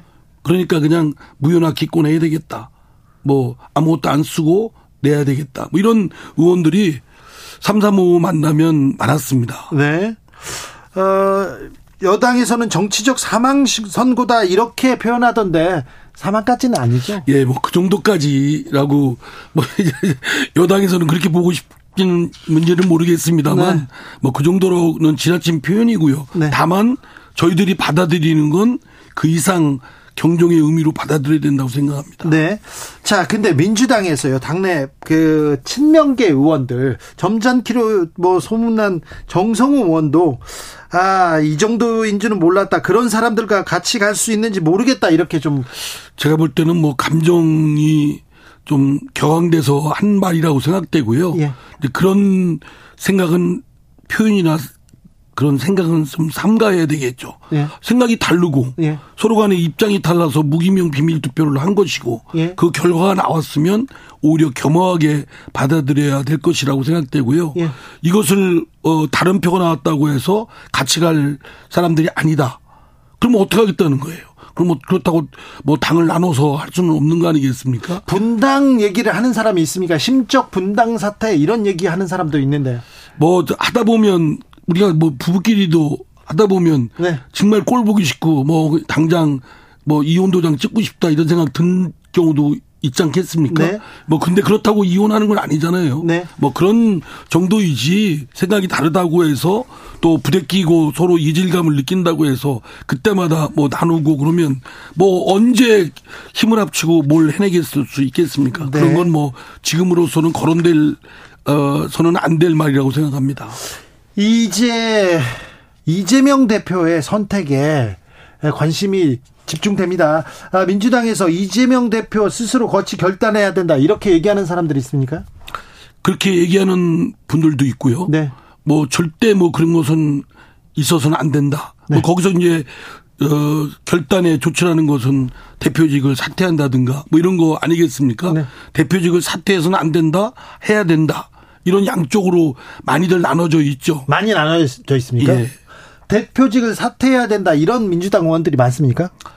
적지 않습니다. 적지 않습니까? 예. 왜냐하면 이 상태로 계속 갔을 때 과연 당이 감당 가능한가? 예. 어쨌든 이재명 대표의 사법적 리스크가 하루 이틀 해결될 문제도 아니고 예. 그렇다고 뭐 화끈하게 뭐 해소한 것도 아니고 네. 그냥 내년 총선까지 이어지는데 이렇게 되면 당이 입는 타격은 거의 뭐 치명적이라 봐야 되기 때문에 네.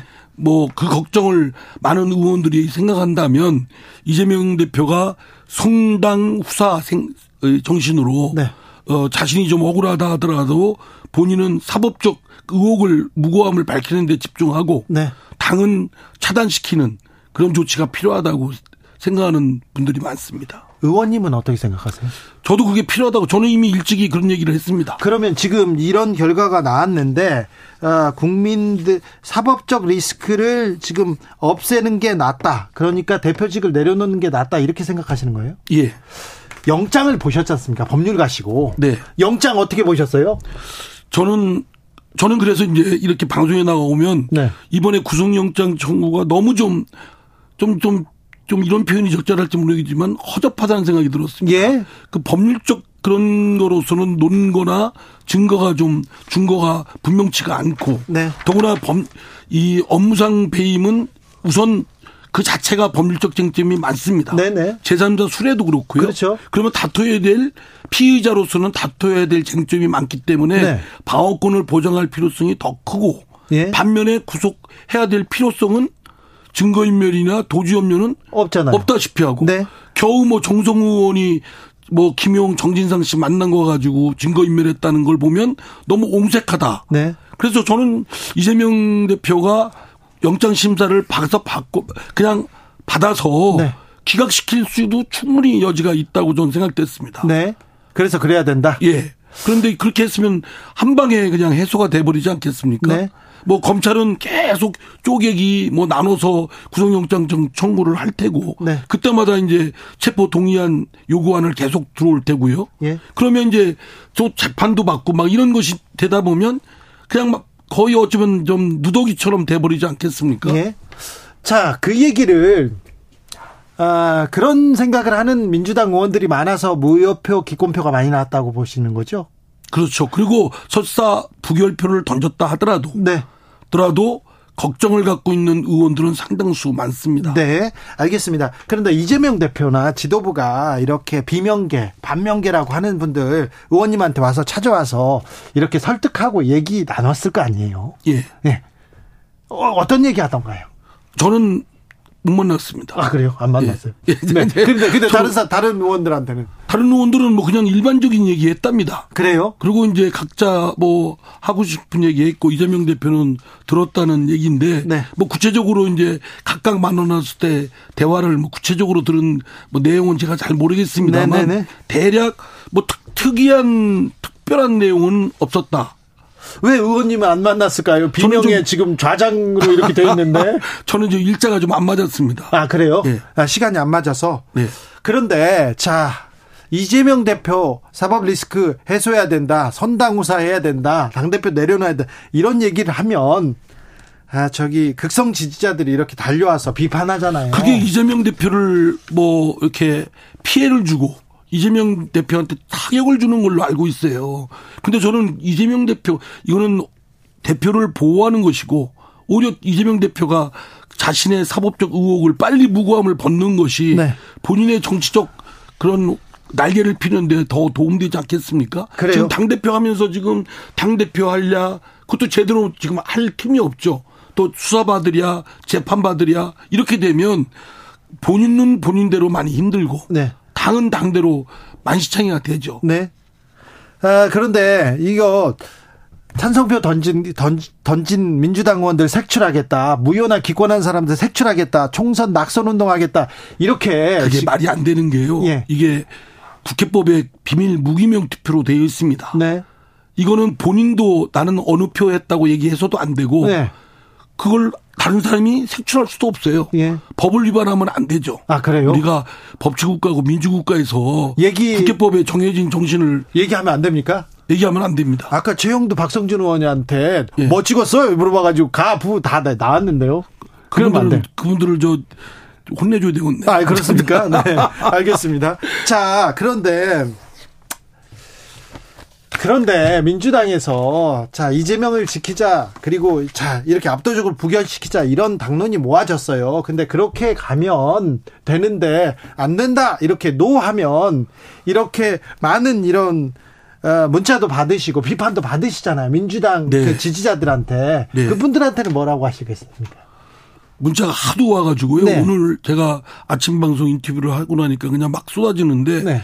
뭐 욕, 심지어 뭐 욕설 하는 분들 뭐 전화해서 잠깐만 얘기하자는 분들 하는데 이거는 제가 당을 생각해서 하는 선택이다. 네. 그러니까 뭐 그런 점에서 좀 나중에 사무실로 오셔서 말씀 나누자 이렇게 얘기를 합니다. 네. 자, 검찰은 영장을 그 불구속 기소를 하고 그 다음에 또 영장을 재철 재청구할 가능성이 있습니다. 예. 다른 건이 있습니다. 그리고는요 또 다른 재판도 시작됩니다. 자 앞으로 이 검찰은 어찌하리라고 보시고 어떻게 대응해야 된다고 보시는지요? 저는 검찰의 노림수가 굉장히 정략적인 의도가 담겨 있다고 봅니다. 예. 그래서 내년 총선까지 시선을 두고 네. 계속 그 어떤 의혹에 대해서 수사하고 재판 기소하고 막 그렇게 할 거라고 생각됩니다. 또 네. 쪼개기 말씀하신 대로 쪼개기 구속영장 청구를 하다시피 할 테고요. 네. 이거는 이제 당 이십 저 이재명 당 대표도 상당히 이제 어려운 입장에 좀 빠지게 되고 네. 또 예상했지만 당도 마찬가지로 똑같이 네. 어려운 입장에 빠지지 않을 수가 없죠. 왜냐하면 당 대표 일인데 그렇죠. 아무리 차단시킨다고 해도 그게 되지 않, 않겠습니까? 아니 그러면 정략적으로 검찰이 정치적으로 나섰으면 검찰을 꾸짖어야죠. 검찰이 잘못했다. 너 뭐 하고 있냐 이렇게 해야지. 당 대표 물러나라 이건 또 말이 안 되지 않습니까? 아니 검찰 얘기하죠. 네. 검찰은 얘기하지만 네. 우리 또한 대응이 예. 대응이 이, 이 사태를 그냥 검찰이 노림수대로 끌려가기보다는 네. 오히려 선제적으로 당과 이재명 대표를 선제적으로 분리시키는 것이 저는 지혜롭다고 생각합니다. 네. 그렇습니까? 다시 국회로 체포등의안 또 넘어오겠죠? 넘어올 가능성이 높지 않겠습니까? 그래요? 네. 이런 식으로 재판 그리고 검찰 수사 계속되면 대표 유지하기 어렵습니까? 실제로 어렵지 않겠습니까? 어느 누구도 송사에 휘말리면 네. 사실은 정신이 없 다고 합니다. 네. 뭐 다른 일 제대로 할 수도 없고. 의원님 저는요. 예. 20건 30건 소송 당했을 때 그냥 뭐 기사 쓰고 다녔어요. 괜찮았어요. 그러니까 그거 저 주 기자님은 저기 송사를 네. 당한 전문가시니까. 아, 전문가죠, 저는. 아니, 그래, 그래도, 근데 이 검찰이 그럼 계속 이렇게 쪼개기 기소하고 쪼개기 수사하고 쪼개기 불려, 불려서 대표 일하기 어렵다. 그렇다고 해서 리더십 타격 받으니까 물러나라. 이거는 또 아니. 그게 고민이죠. 예. 예, 그게 고민입니다. 네. 어쨌든 지난번 전당대회에서 어, 80% 가까운 지지를 받은 당 대표를 네. 또 이런 사법적 의혹 수사를 받는다고 해서 물러나라고 하는 것도 또 쉬운 얘기는 아닙니다. 그렇죠. 그게 이제 그런데 그런 당 대표가 있음으로써 당이 받는 부정적 이미지 네. 이게 당장 목전에 총선을 앞두고 있는 당으로서는 치명적이기 때문에 네. 이 당이 받는 불이익과 또 이재명 대표를 또 함부로 대표직을 또 그만두게 하라고 할 수 없는 또 입장과 예. 이게 섞여서 고민스러운 거는 어, 의원들이 그렇죠. 갖고 있는 딜레마죠. 네. 자, 찬성이 반대보다 더 많았어요. 아, 표결 결과 이렇게 받아들은 이재명 대표의 아, 얼굴, 뭐 모습 다 기억합니다. 사실상 사퇴 압박이다 이런 말도 있는데요. 아, 어찌해야 됩니까, 이제 이 대표? 네, 당내 여러 의견들이 있기 때문에 네. 논의를 좀 진지하고 또 치열하게 네. 해야 된다고 생각됩니다. 지도부가 이렇게 어느 쪽으로 방향을 잡고 그쪽으로 몰고 가려고 하면 네. 사태를 그르치고요. 당내 엄연히 여러 의견들이 있거든요. 걱정이 많은 의견, 또 사퇴해야 된다는 의견, 아니다, 아니, 사퇴해서는 안 된다는 의견, 뭐 별거 아니다라는 의견, 이게 혼재되어 있기 때문에 이 의견들이 사실 합일되게 수렴되려면 네. 치열한 내부 토론이 논의가 좀 있어야 되고 네. 이거에 대해서 당 지도부가 방향을 정해 놓고 결론을 이미 놓고 그쪽 방향으로 몰이를 하면 저는 어, 사태를 그르친다고 봅니다. 지금 당 지도부가 지금 당을 잘 제대로 지금 끌고 가지 못하고 있다 이렇게 보시는 거죠? 어쨌든 사태가 어제 같은 결과가 나왔다는 건 네. 압도적 부결을 했다고 했지만 네. 나올 것이라고 전망을 했지만 전혀 상반된 결과가 나왔지 않습니까? 자. 그거에 대해서는 결과 책임은 있죠. 의원님은 의원님은 당 지도부가 이재명 대표가 이 당을 어떻게 어디로 끌고 가야 된다고 보십니까? 선당우사라는 것. 네. 그리고 선당우사보다도 더 앞서 있는 건 국민이겠죠.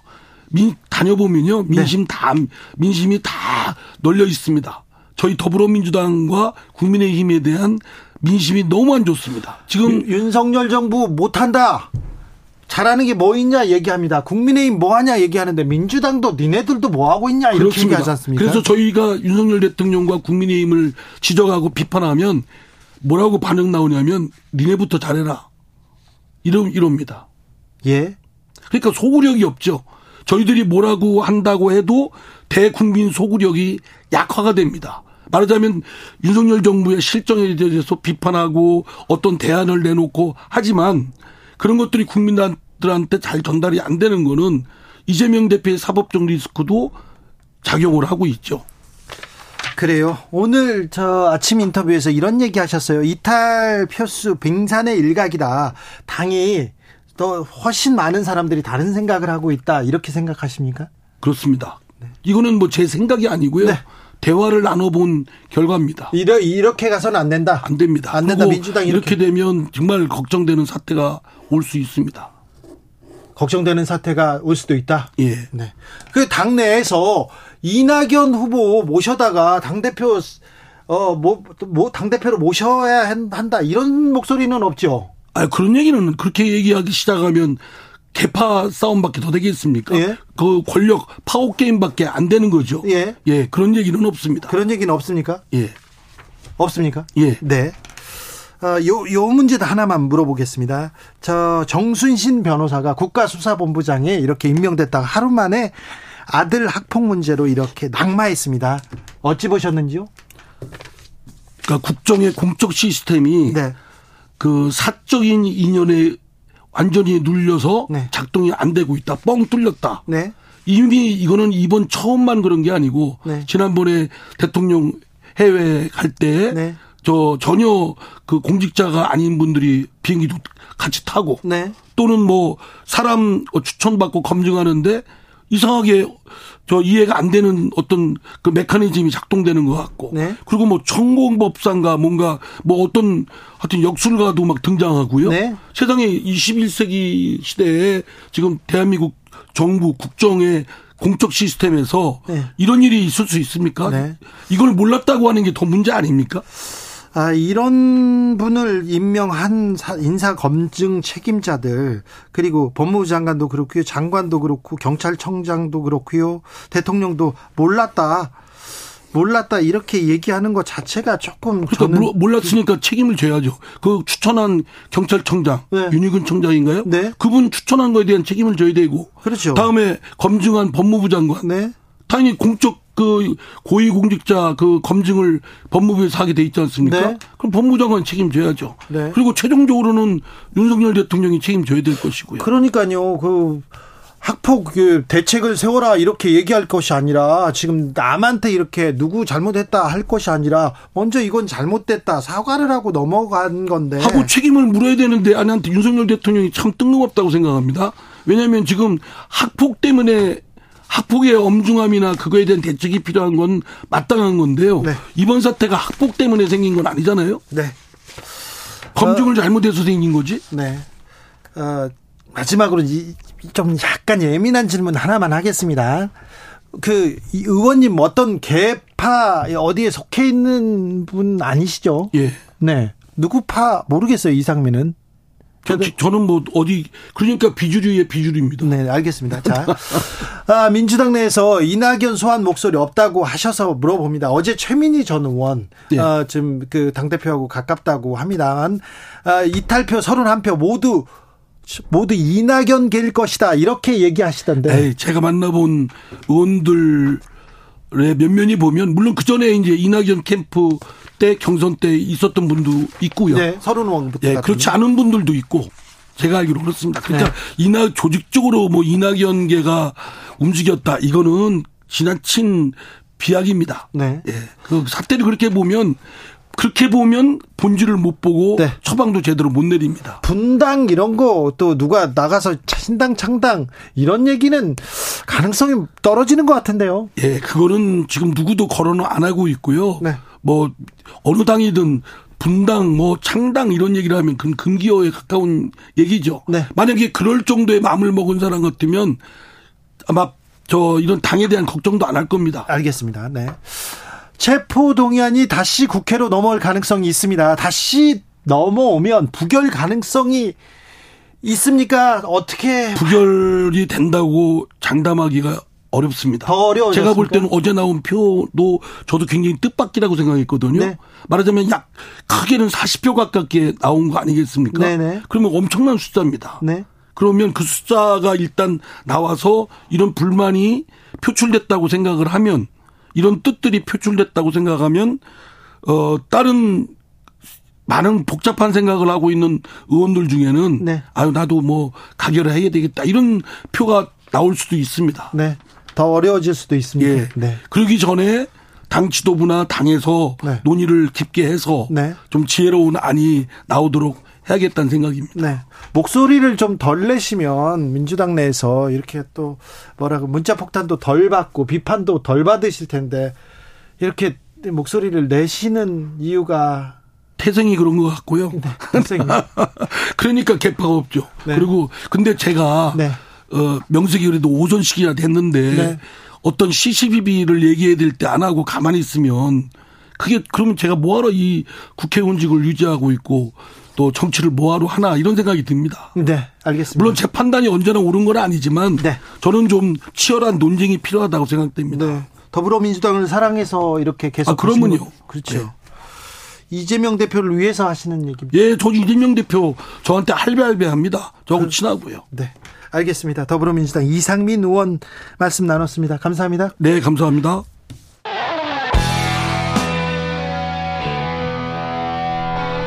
스치기만 해도 똑똑해진다. 드라이브 스루 시사 주진우 라이브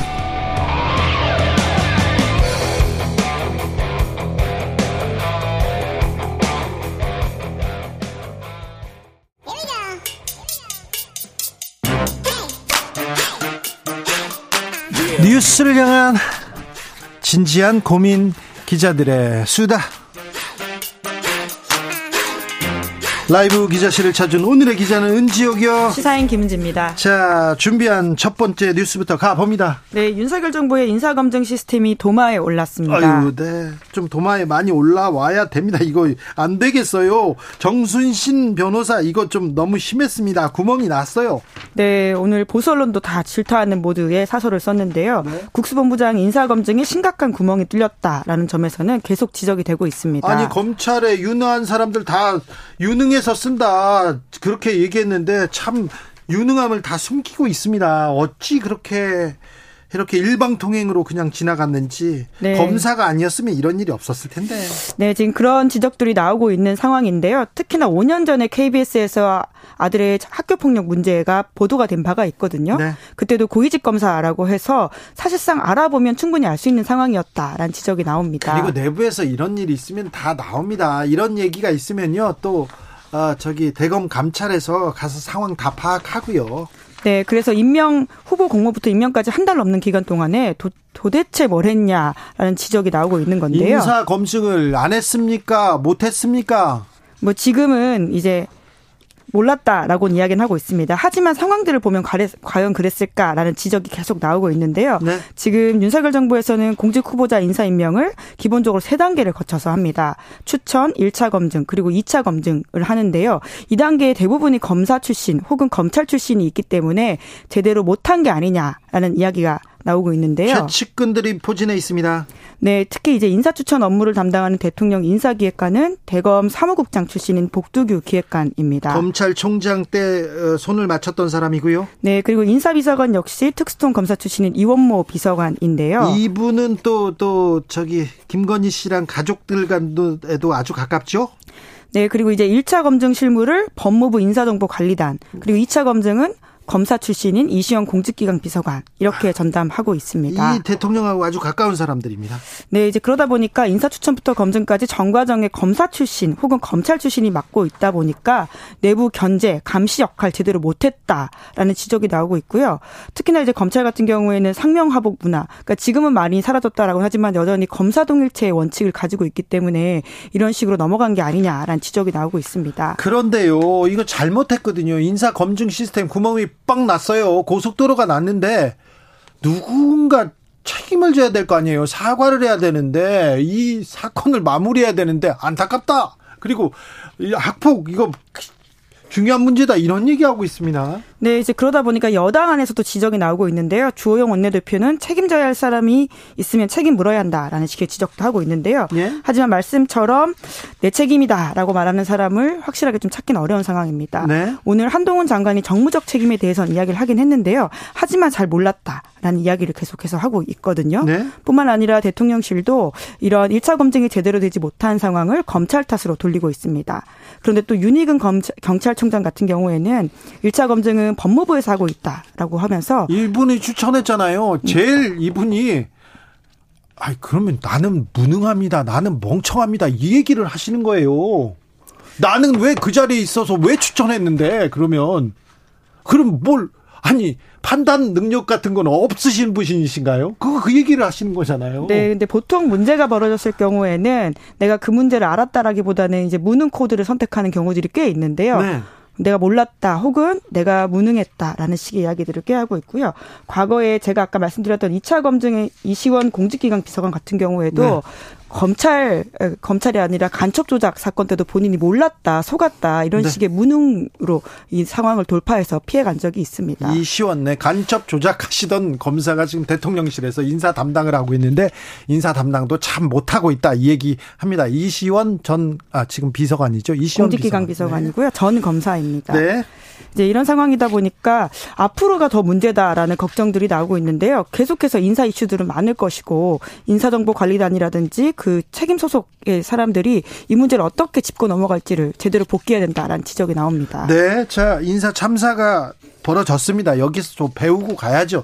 우리 시스템 좀 정비하고요. 그리고 앞으로 이런 일 없도록 좋은 사람이 좋은 자, 그 좋은 사람이 그리고 능력 있는 사람이 그 적재적소에 가도록 이렇게 좀 노력해 주십시오. 국가를 위해서 국민을 위해서 말입니다. 부탁드리겠습니다. 네. 다음 뉴스 가보겠습니다. 네, 노무현 이명박 전 대통령 기록물이 공개될 예정입니다. 기록물이 공개됩니다. 역사에 한 발짝 더 다가갈 수 있습니다. 네, 2월 25일 행해진 조치인데요. 노무현 전 대통령 지정 기록물 관련해서 8만 4천여 건, 그리고 이명박 전 대통령 관련해서는 지정 기록물이 1만 4천여 건 대상이라고 합니다. 네. 그래서 합쳐서 한 10만여 건 된다라고 하는데요. 각각 그 보호 기간들을 지나가서 이제 법에 따라서 이것들을 공개할 수. 있는 상황이라고 합니다. 근데 막 관련 기록 뭐 보고 싶어요. 그런다고 볼 수 있는 건 아니죠. 당장은 아닙니다. 이제 아무래도 기자이다 보니까 저희들도 네. 이런 거에 굉장히 관심이 많지 않습니까? 그렇죠. 이 사료들을 어떻게 접근해서 보도할 수 있을지 저도 좀 궁금해서 알아봤는데요. 보호 기간이 해제된 대통령 지정 기록물이라고 하더라도 일반에 공개되려면 먼저 분류 작업을 거쳐야 된다라고 합니다. 네. 그리고는 비밀 기록물, 일반 기록물 이렇게 구분을 해서요. 비밀 기록물은 또 공개가 되진 않는다라고 하거든요. 이런 작업만 하더라도 올해 하반기에 꽤 있어서요. 아마 우리가 볼 수 있다라고 하면 내년 정도 되지 않을까 싶고요. 그것도 바로 공개하기보다는 정보 공개 청구 같은 절차를 거쳐야 하는 상황이라고 합니다. 네. 네. 아무튼 시간이 걸리는데 궁금한데 빨리 보고 싶어요. 빨리. 마지막으로 만나볼 뉴스는요. 네, 주 인도 한국 대사관의 댄스 동영상이 화제라고 합니다. 네, 아, 엄청 화제입니다. 네, 지난 2월 26일 주한 인도 대사관이 아, 죄송합니다. 거꾸로 이야기했네요. 주 인도 예, 한국 대사관이 공식 트위터 계정에다가 53초짜리 영상을 올렸거든요. 네. 근데 이 영상이 지금 인도에서 400만 이상의 조회수가 나오고 있고요. 네. 뿐만 아니라 리트윗도 리트윗도 엄청 만 회 1만 회 넘게 됐다라고 하는데 반응이 폭발적이에요. 네, 그러니까 미국 시장에서까지 인기를 끌었던 작년 그 인도 영화가 있거든요. 네. RRR이라고 해서 이 영화가 인도의 독립 투쟁을 다룬 영화라서 굉장한 흥행을 했었는데요. 네. 뿐만 아니라 이 영화의 주제가가 골든글로브 상까지 받았다라고 합니다. 네. 나투나투라고 해서요. 이걸 가지고 지금 우리 주한 인도 대사관 그 직원들이 직원들이 지금 뭐 동영상을 만들었는데 엄청난 히트를 했습니다. 그래서 총리도 반응을 보였어요. 인도 총리가. 네, 생동감 있고 사랑스럽다 이렇게 영어로 썼고요. 이제 이모티콘 엄지척하는 것을 공유하면서 리트윗을 했다라고 하는데요. 그러니까 예를 들면 이런 겁니다. 이제 한국의 BTS가 워낙 이제 세계적인 인기를 끌고 있다 보니까 네. 미국 대사관 직원들이 BTS 커버 댄스를 췄다. 거기에 이렇게 본다면 대통령이 엄지척했다 이렇게 보시면 예, 돼요. 이제 그 정도 상황이기 때문에요. 굉장히 현지에서도 화제가 되고 있다라고 자, 하는데 인도는 세계에서 가장 큰 시장이기 때문에 우리한테는 더 중요해집니다. 네, 게다가 올해는 한국과 인도의 수교 50주년이기 때문에 더욱더 좀 주목받고 있다라고도 볼 수 있고요. 네. 하반기에 G20 정상회의가 인도에서 열립니다. 네. 그런 상황이기도 하고요. 또 인구가 세계 3위 자리를 올라가는 상황, 아, 인구가 1위요. 아니라요. 예, 시장이요. 예, 네. 자동차 시장 같은 경우에는 올해 처음으로 세계 3위까지 올라갔다라고 합니다. 네. 이제 그러다 보니까 우리한테 굉장히 중요한 시장이다라고 볼 수가 있죠. 매우 잘하셨습니다. 우리 외교가 주한 인도 대사관 외교관들 어, 잘하셨어요. 네. 예, 주 인도. 예, 주, 주인도 한국 대사관입니다. 있는 네, 한국 예. 한국 대, 대, 예, 사관 이게 헷갈리죠. 네, 네, 인도에 있는 한국 대사관 직원들 말입니다. 공사, 영사 이런 분들이 만드셨다고 합니다. 기자들의 수다 시사인 김은지 기자 함께했습니다. 감사합니다. 네, 고맙습니다. 교통정보센터 다녀올까요, 오수미 씨.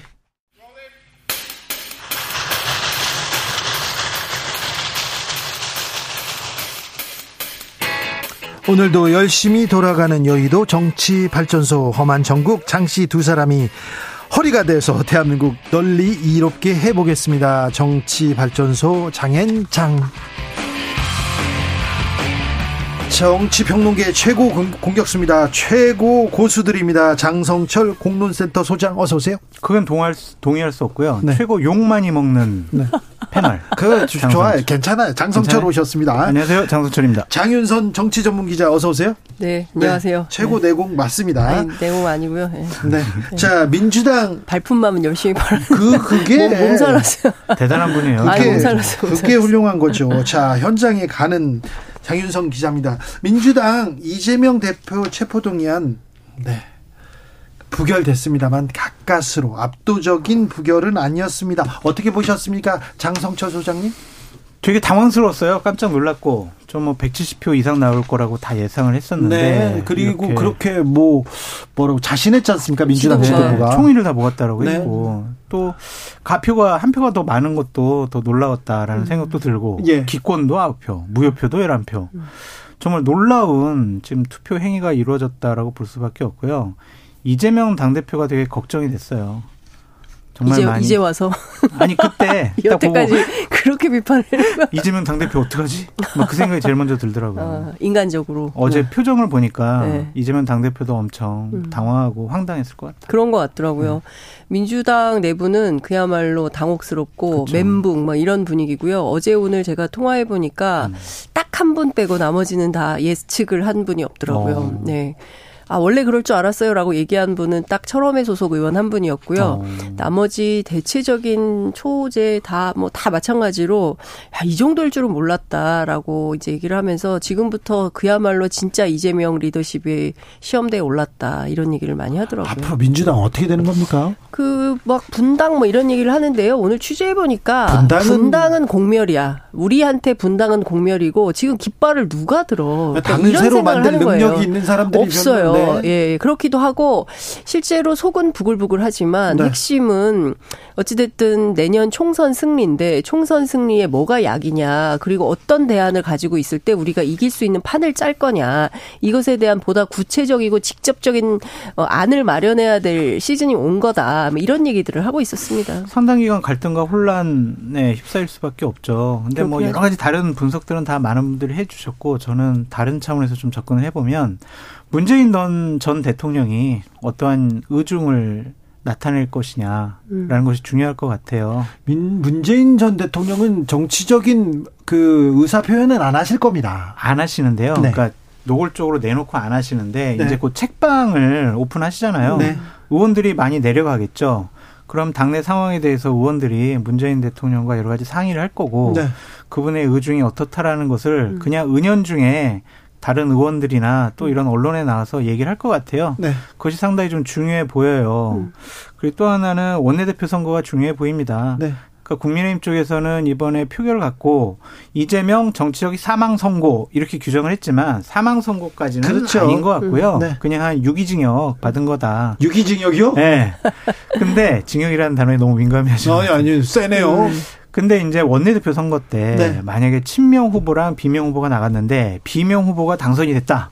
그러면은 이재명 당대표는 음. 실질적인 당내 리더십은 잃어버리는 거다라고 음. 볼 수밖에 없죠. 근데 뭐 여러, 여러 가지 갈래에서 말씀을 좀 드려야 될 것 같은데요. 첫 번째 민주당 내부 친명계에서는 이런 분석하는 분들이 있어요. 이번에 한 31에서 37까지 그 어찌 보자면 이재명 리더십에 반대하는 표 전체 민주당 구성원으로 볼 때 한 20% 정도는 어 뭘 해도 이재명은 안 된다라고 판단하는 세력이 있는 거다. 이제 그 사람들한테 하고 싶은 얘기가 있는데 자 여기에서 이재명 예컨대 무너지면 그 다음은 이재명 구속되면 다음은 문재인 구속 순이다. 그것을 간과하지 말았으면 좋겠다라는 얘기를 하는 분들이 있고요. 그래서 장성철 소장도 문재인 전 대통령 얘기를 하신 그런. 것 같아요. 예. 그리고 이제 두 번째는 원내대표 관련해서 제가 취재한 바로는 그 이재명 대표가 뭐 벌써 좀 누군가들을 접촉하고 있는 걸로 알고 있어요. 예? 이재명 대표 측에서. 음. 근데 그게 비명계예요. 네, 달라지겠죠. 네, 비명계이기 때문에 그래서 음. 제가 보기에는 누가 되, 지금 한 3파전 정도 되는데 그 중에 가장 유력한 후보로 거론되는 분이 비명계이기 때문에 제가 보기에는 뭐 박광원, 뭐, 뭐 홍익표 이런 분들인가요? 박광원, 홍익표, 전해철 세 분이 네. 가장 유력한 후보로 이제 거론이 되고 있는데 누가 될지는 모르죠. 누가 될지는 모르는데 비명계의 이제 수장이라고 셋다 비명계잖아요. 생각되는 전해철 의원이 원내대표가 됐어요. 근데 그분 조금 세모로 바뀐 것 같아요. 네. 네, 예를 들면. 예를 들면. 그러면은 이재명 당 대표가 리더십을 발휘할 수 있을까? 왜 안 되겠어요? 근데 그런 거는 사실 그런 낙관적인 태도가 지금 민주당을 지금 구렁텅이로 몰아 나와 가는 겁니다. 네. 라고 주장하는 분들도 있어요. 실제로.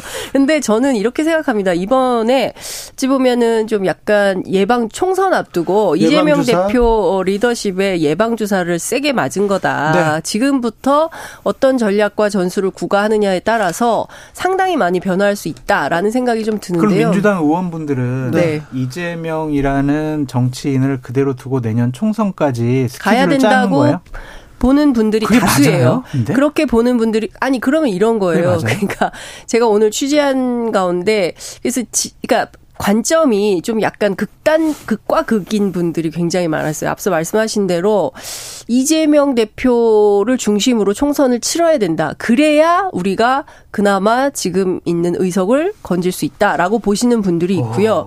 또 어떤 분들은 어, 비명계죠. 이, 이분들은 지금 우리가 무슨 이슈를 제기하든지 다 뭐 방탄국회 네. 그리고 소위 얘기하는 이재명의 사법 리스크에 가려서 어떤 것도 의제가 안 된다. 그리고 지금 어, 솔직히 말하면 윤석열 정부가 잘못하고 있는 이슈들이 너무 많은데 야당의 본질적인 접근이 잘 안 되고 있다. 우리가 그러니까 윤석열 정부를 계속 펀치를 날려야 되는데 안 아프다. 그, 그 사법 리스크에 가려서 음. 이제 사법 리스크라는 그 먹구름 속에 있기 때문에 이게 잘 안 먹힌다. 답답하다. 이걸 걷어내고 제대로 붙어서 싸우면 지지율이 지금보다 훨씬 올라갈 거다. 그렇죠. 꼭 이재명이어야 된다. 이런 생각은 버려야 된다라고 주장하는 분들도 있어요. 네. 아니 근데 근데 그분들이 많은 건 아니에요. 이재명과 함께라는 생각을 갖고 있다면 민주당은 총선에서 긍정적인 결과를 가져올 수 없어요. 이렇게 얘기하시는 분도 있어요. 바, 바, 아, 잠깐만 네. 내가 먼저 얘기할게.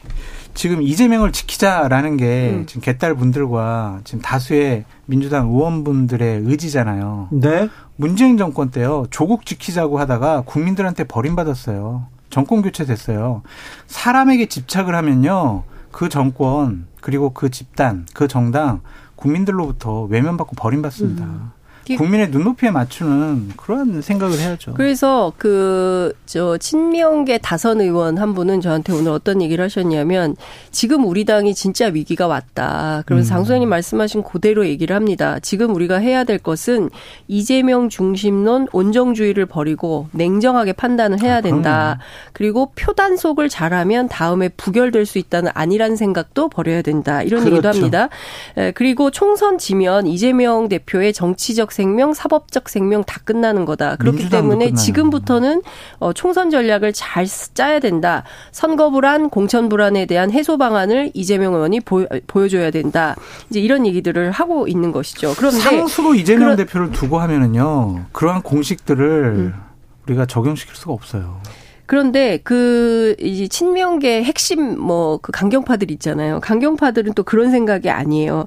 지금 상황에서 어, 죄가 될지 안 될지도 모르는 부분을 가지고 지금 영장을 치고 이러는데 또 칠지 안 칠지 아직 모르는 상황이다. 그런데 마치 검찰이 또 영장을 친다는 것을 기정사실로 정해놓고 한다면 이건 또 오판할 수도 있는 거다라는 얘기를 하고 이번에는 아예 어, 당론으로 정해가지고 본회의 불출석하는 방안도 검토해야 된다. 하나만 말씀드릴게요. 그 논리가 네. 정확하게 그런 얘기도 지키자는 논리였어요. 그러니까 그 얘기를 해요. 네? 그래서 아예 거부하자.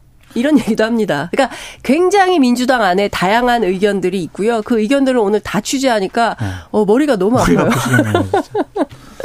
네. 여기까지 할게요. 하나만 더 얘기할게요. 하나 더 얘기. 아, 여기까지 하자고요. 이재명이 민주당이 돼서는 안 되고요. 네. 민주당의 이재명이 되어야 한다. 네, 알겠습니다. 민주당의 이재명이 되거라 이렇게 장성철 소장이 얘기합니다. 그런데요, 울산 땅은 어떻게 된 겁니까? 아 이게 다 이제 아유, 그, 저는 이거는요, 네. 그냥 간단해요. 수사를 했잖아요. 네. 경찰에서 제대로 수사해가지고 여러 가지 혐의가 있으면 검찰로 넘겨가지고 좀 제대로 수사를 하든지. 자, 그게 수사... 잘못된 거라고 경찰을 제가 취재했어요. 그날 수사 의뢰를 한다 그래가지고 제가 경찰에 막 취재를 했습니다. 그래서 아니 지금 방금 김기현 의원이 기자회견을 해가지고 나를 고 나를 그 수사해달라라고 음. 그 수사 의뢰를 했다. 이거 어떻게 경찰이 앞으로 수사할 거냐라고 물어보니까 아니, 그러니까 이런 얘기를 하는 거예요. 아니 기자님 생각을 해보세요. 예컨대 저 죄 많이 지었으니까 저를 교도소 보내주세요. 그러면 교도소에서 자 들어오세요 이렇게 합니까? 그러면 혐의를 특정해서 고소 고발을 해야지 고발장도 접수를 안 했는데 무슨 수사 의뢰를 하냐 이거는 말이 안 된다. 정치적 수사 경찰 너무 일이 많아요. 지금도 바빠 죽겠어요. 그런데 특정도 안 된 사안에 대해서 수사 의뢰한다? 이것은 그냥 정치적 수사에 불과하다라고 얘기를 하고 있습니다. 뭐 고발을 하지 하더라도? 지금 당 대표 선거는 일주일, 일주일 남았잖아요. 남았어요. 자, 그래서 울산 땅은 어떻습니까, 사실이? 그 가봤더니요, 네. 그냥 구릉지고, 네. 그냥 밤나무, 밤산이에요. 밤산이고, 뭐 몇 가지 이제 해명을 쭉 했는데 일단 목축업 관련해서 말씀드리면 목축업 하는 사람 아무도 없었고요. 상수원 보호구역이라 그러니까요. 그런데 상수원 보호구역이 또 아니래요. 그 더불어민주당 울산 그 지구당에서 네. 확인을 했더니 거기는 공업용수를 쓸 수 있는 상수원 보호구역은 아니지만 어찌됐든 그 공업용수가 됐든 그 물을 보호해야 되는 지역이므로 목축업을 하려면 길 건너 도로 건너편에 가서 해야 되고 건너편에선 하시는 분들이 있지만 김기현 의원 땅 일대에서 목축업을 하는 분은 없다. 네. 그러니까 은퇴 후 목축업을 하기 위해서 그 땅을 아니네요. 샀다라고 볼 수는 없다. 네. 그리고 두 번째 어, 뭐, 친구가 사업이 어려워져가지고, 뭐, 음. 이렇게 샀다고 얘기를 했는데, 그것도 좀 아, 말이 안 맞아요. 뭐, 여러 음. 방송에서 다 말씀을 드렸지만, 핵심만 요약을 하면, 일단 나이가 안 맞고요. 그리고 두 번째는, 어, 사업에 어려워져서 그 폐쇄 등기부 등본만 보더라도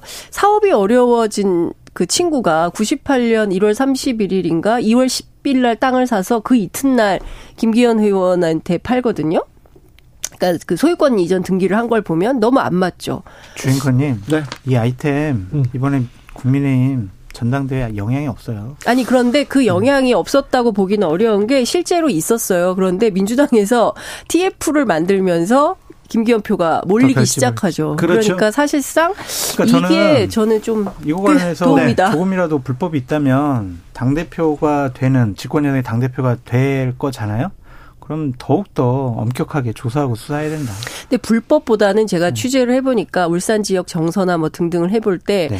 95년부터 울산역 KTX 울산역 유치 운동을 하는데 IMF 때였어요. 이때 네. 사람들은 다 지역 운동하면서 열심히 하는데 김기현 의원은 땅부터 샀다. 네. 여기에 대해서 붕괴하는 지역 어뭐 NGO 또 정치인들 법조인들이 많이 있었고요.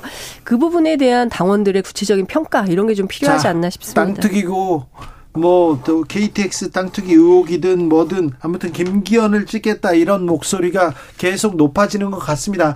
어, 상대 후보로 꼽히던 안철수 후보의 존재감은 계속해서 약해지고만 있습니다.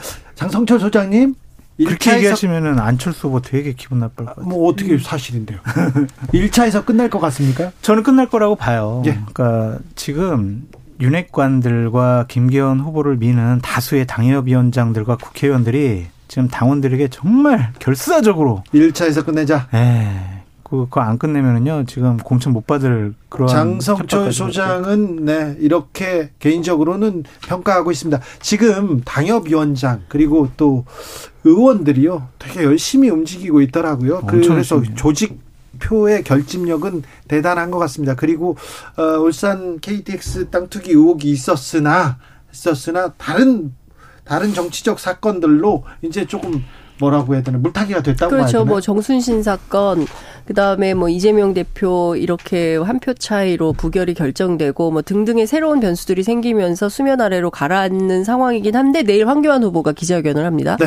오후 3시 반에 기자회견을 해서 무슨 얘기를 할 거냐 물어봤더니 어찌 어쨌든 김기현 후보의 부동산 문제 네. 그다음에 뭐 어제 뭐 김기현과의 연대 뭐 이런 내용의 인터뷰가 나왔는데 그거 관련된 거. 네.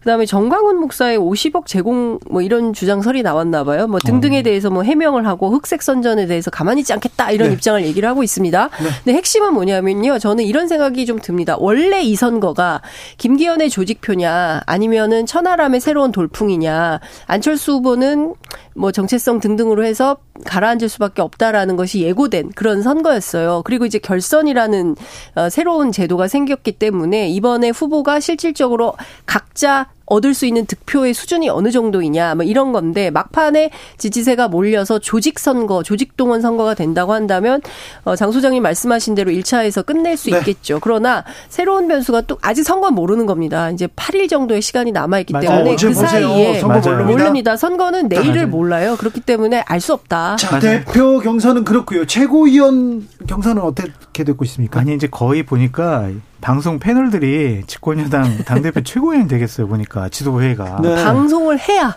방송을 해야 지도부가 되는 건가? 조수진, 김병민, 장해찬, 민영삼, 김재원. 이런 그렇죠. 분들 다 김용태, 허은아도 많이 나왔어요. 그렇죠. 김용태, 허은아. 네. 저는 김용태, 허은아 이 두 분이 다 될 거라고 저는 생각을 하고 있거든요. 네.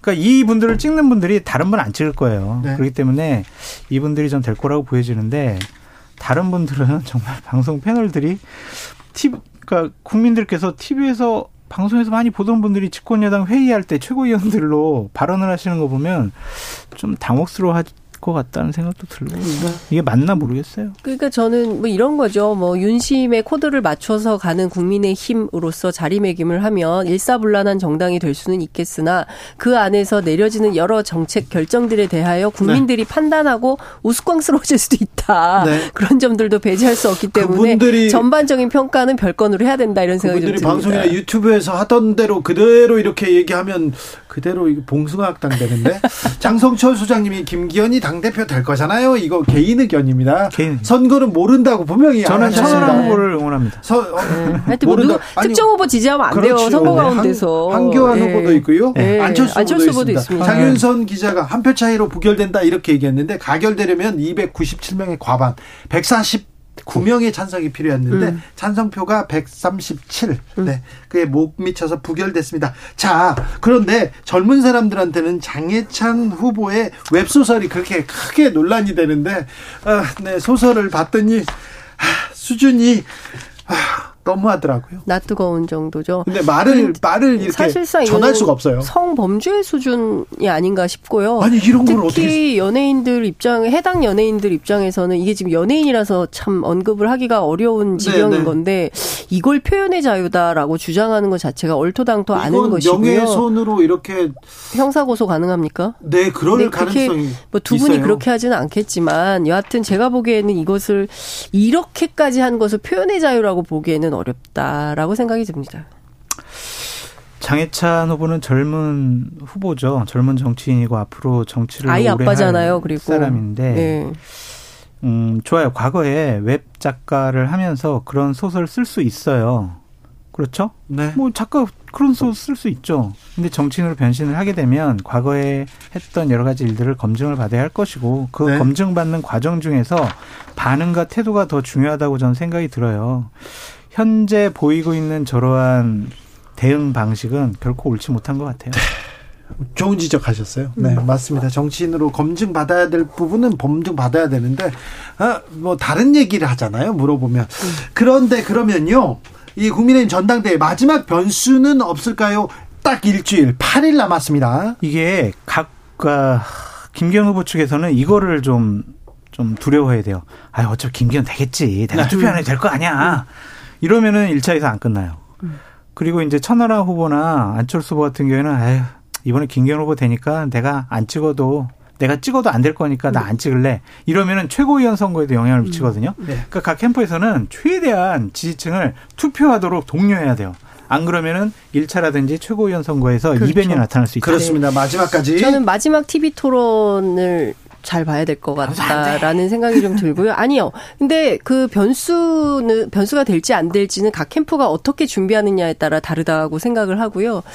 그리고 저는 이런 뭐 말씀하신 대로 중요한 포인트가 조직 동원, 네, 조직이 맞아요. 얼마나 동원되느냐 뭐 이것도 중요한데 저는 조직되지 않은 온라인으로 투표 참여하는 젊은층 들이 어느 정도나 투표장에 얼마나, 나올 것이냐, 얼마나 얼마나, 투표장에 나와서 얼마나 많은 표를 몰아 누구에게 몰아줄 것이냐에 따라서 달라진다라는 생각이 좀 들고요. 정부 여당의 대표를 뽑는데 계속해서 보면 키워드가 윤핵관, 그다음에 윤심, 그다음에 뭐 있었습니까? 그다음에 뭐 어, 그다음에는 땅 투기. 땅 투기. 그다음에 이제 조직. 이런 얘기만 나왔어요. 이제 비전. 성, 성범죄 관련된 이런 웹소설 뭐 이런 게 나오는 거예요. 그러니까 어찌 보자면 예, 많이 부끄러우실 것 같아요. 부끄러워요. 그리고 중요한 거는 공천 개혁 관련된 이슈를 제기를 하지만 그 이슈는 먹히지도 않고 뉴스도 잘 보도가 안 됩니다. 그래서 공천은 결국에는 뭐 윤석열 대통령이 하겠지 그런 생각을 그게 맞아요? 하니까. 안 맞아요. 그러니까요. 그렇게 하면 안 되는 거지 않습니까? 그런데 네. 정부 여당이 우리는 그렇게 가겠어.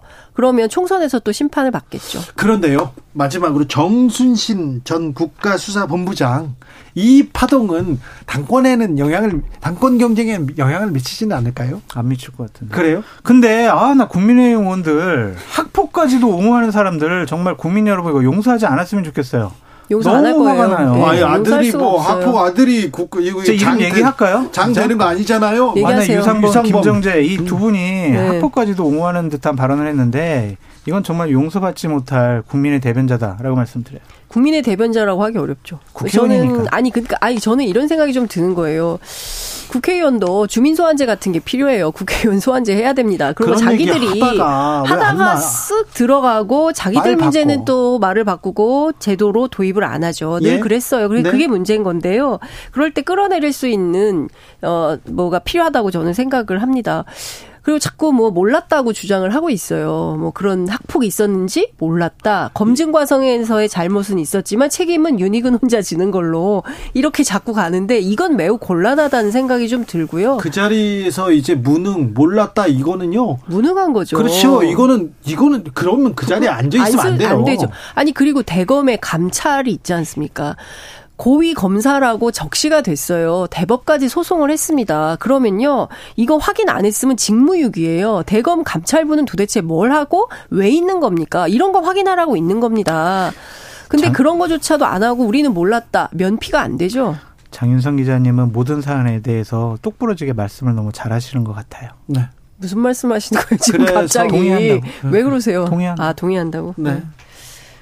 알겠습니다. 참 저, 전, 저는 그 친구 좀 사실 두 아이의 엄마로서 너무 가슴이 아파요. 한 학생의 인생이 망가졌습니다.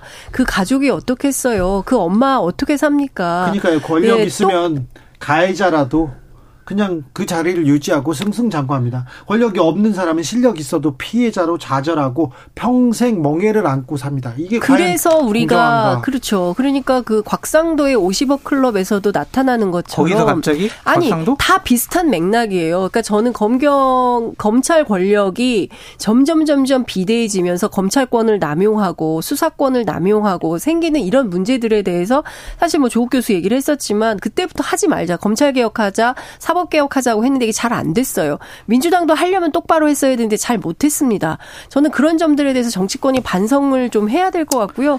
제대로 된 혁신과 개혁이 지금부터라도 진행이 돼야 된다라는 생각이 좀 듭니다. 누굴 위해서? 국민들을 위해서요. 국민의힘 의원들은 국민의 대변자가 되어야 한다. 네. 권력의 대변자가 되지 마시라. 네.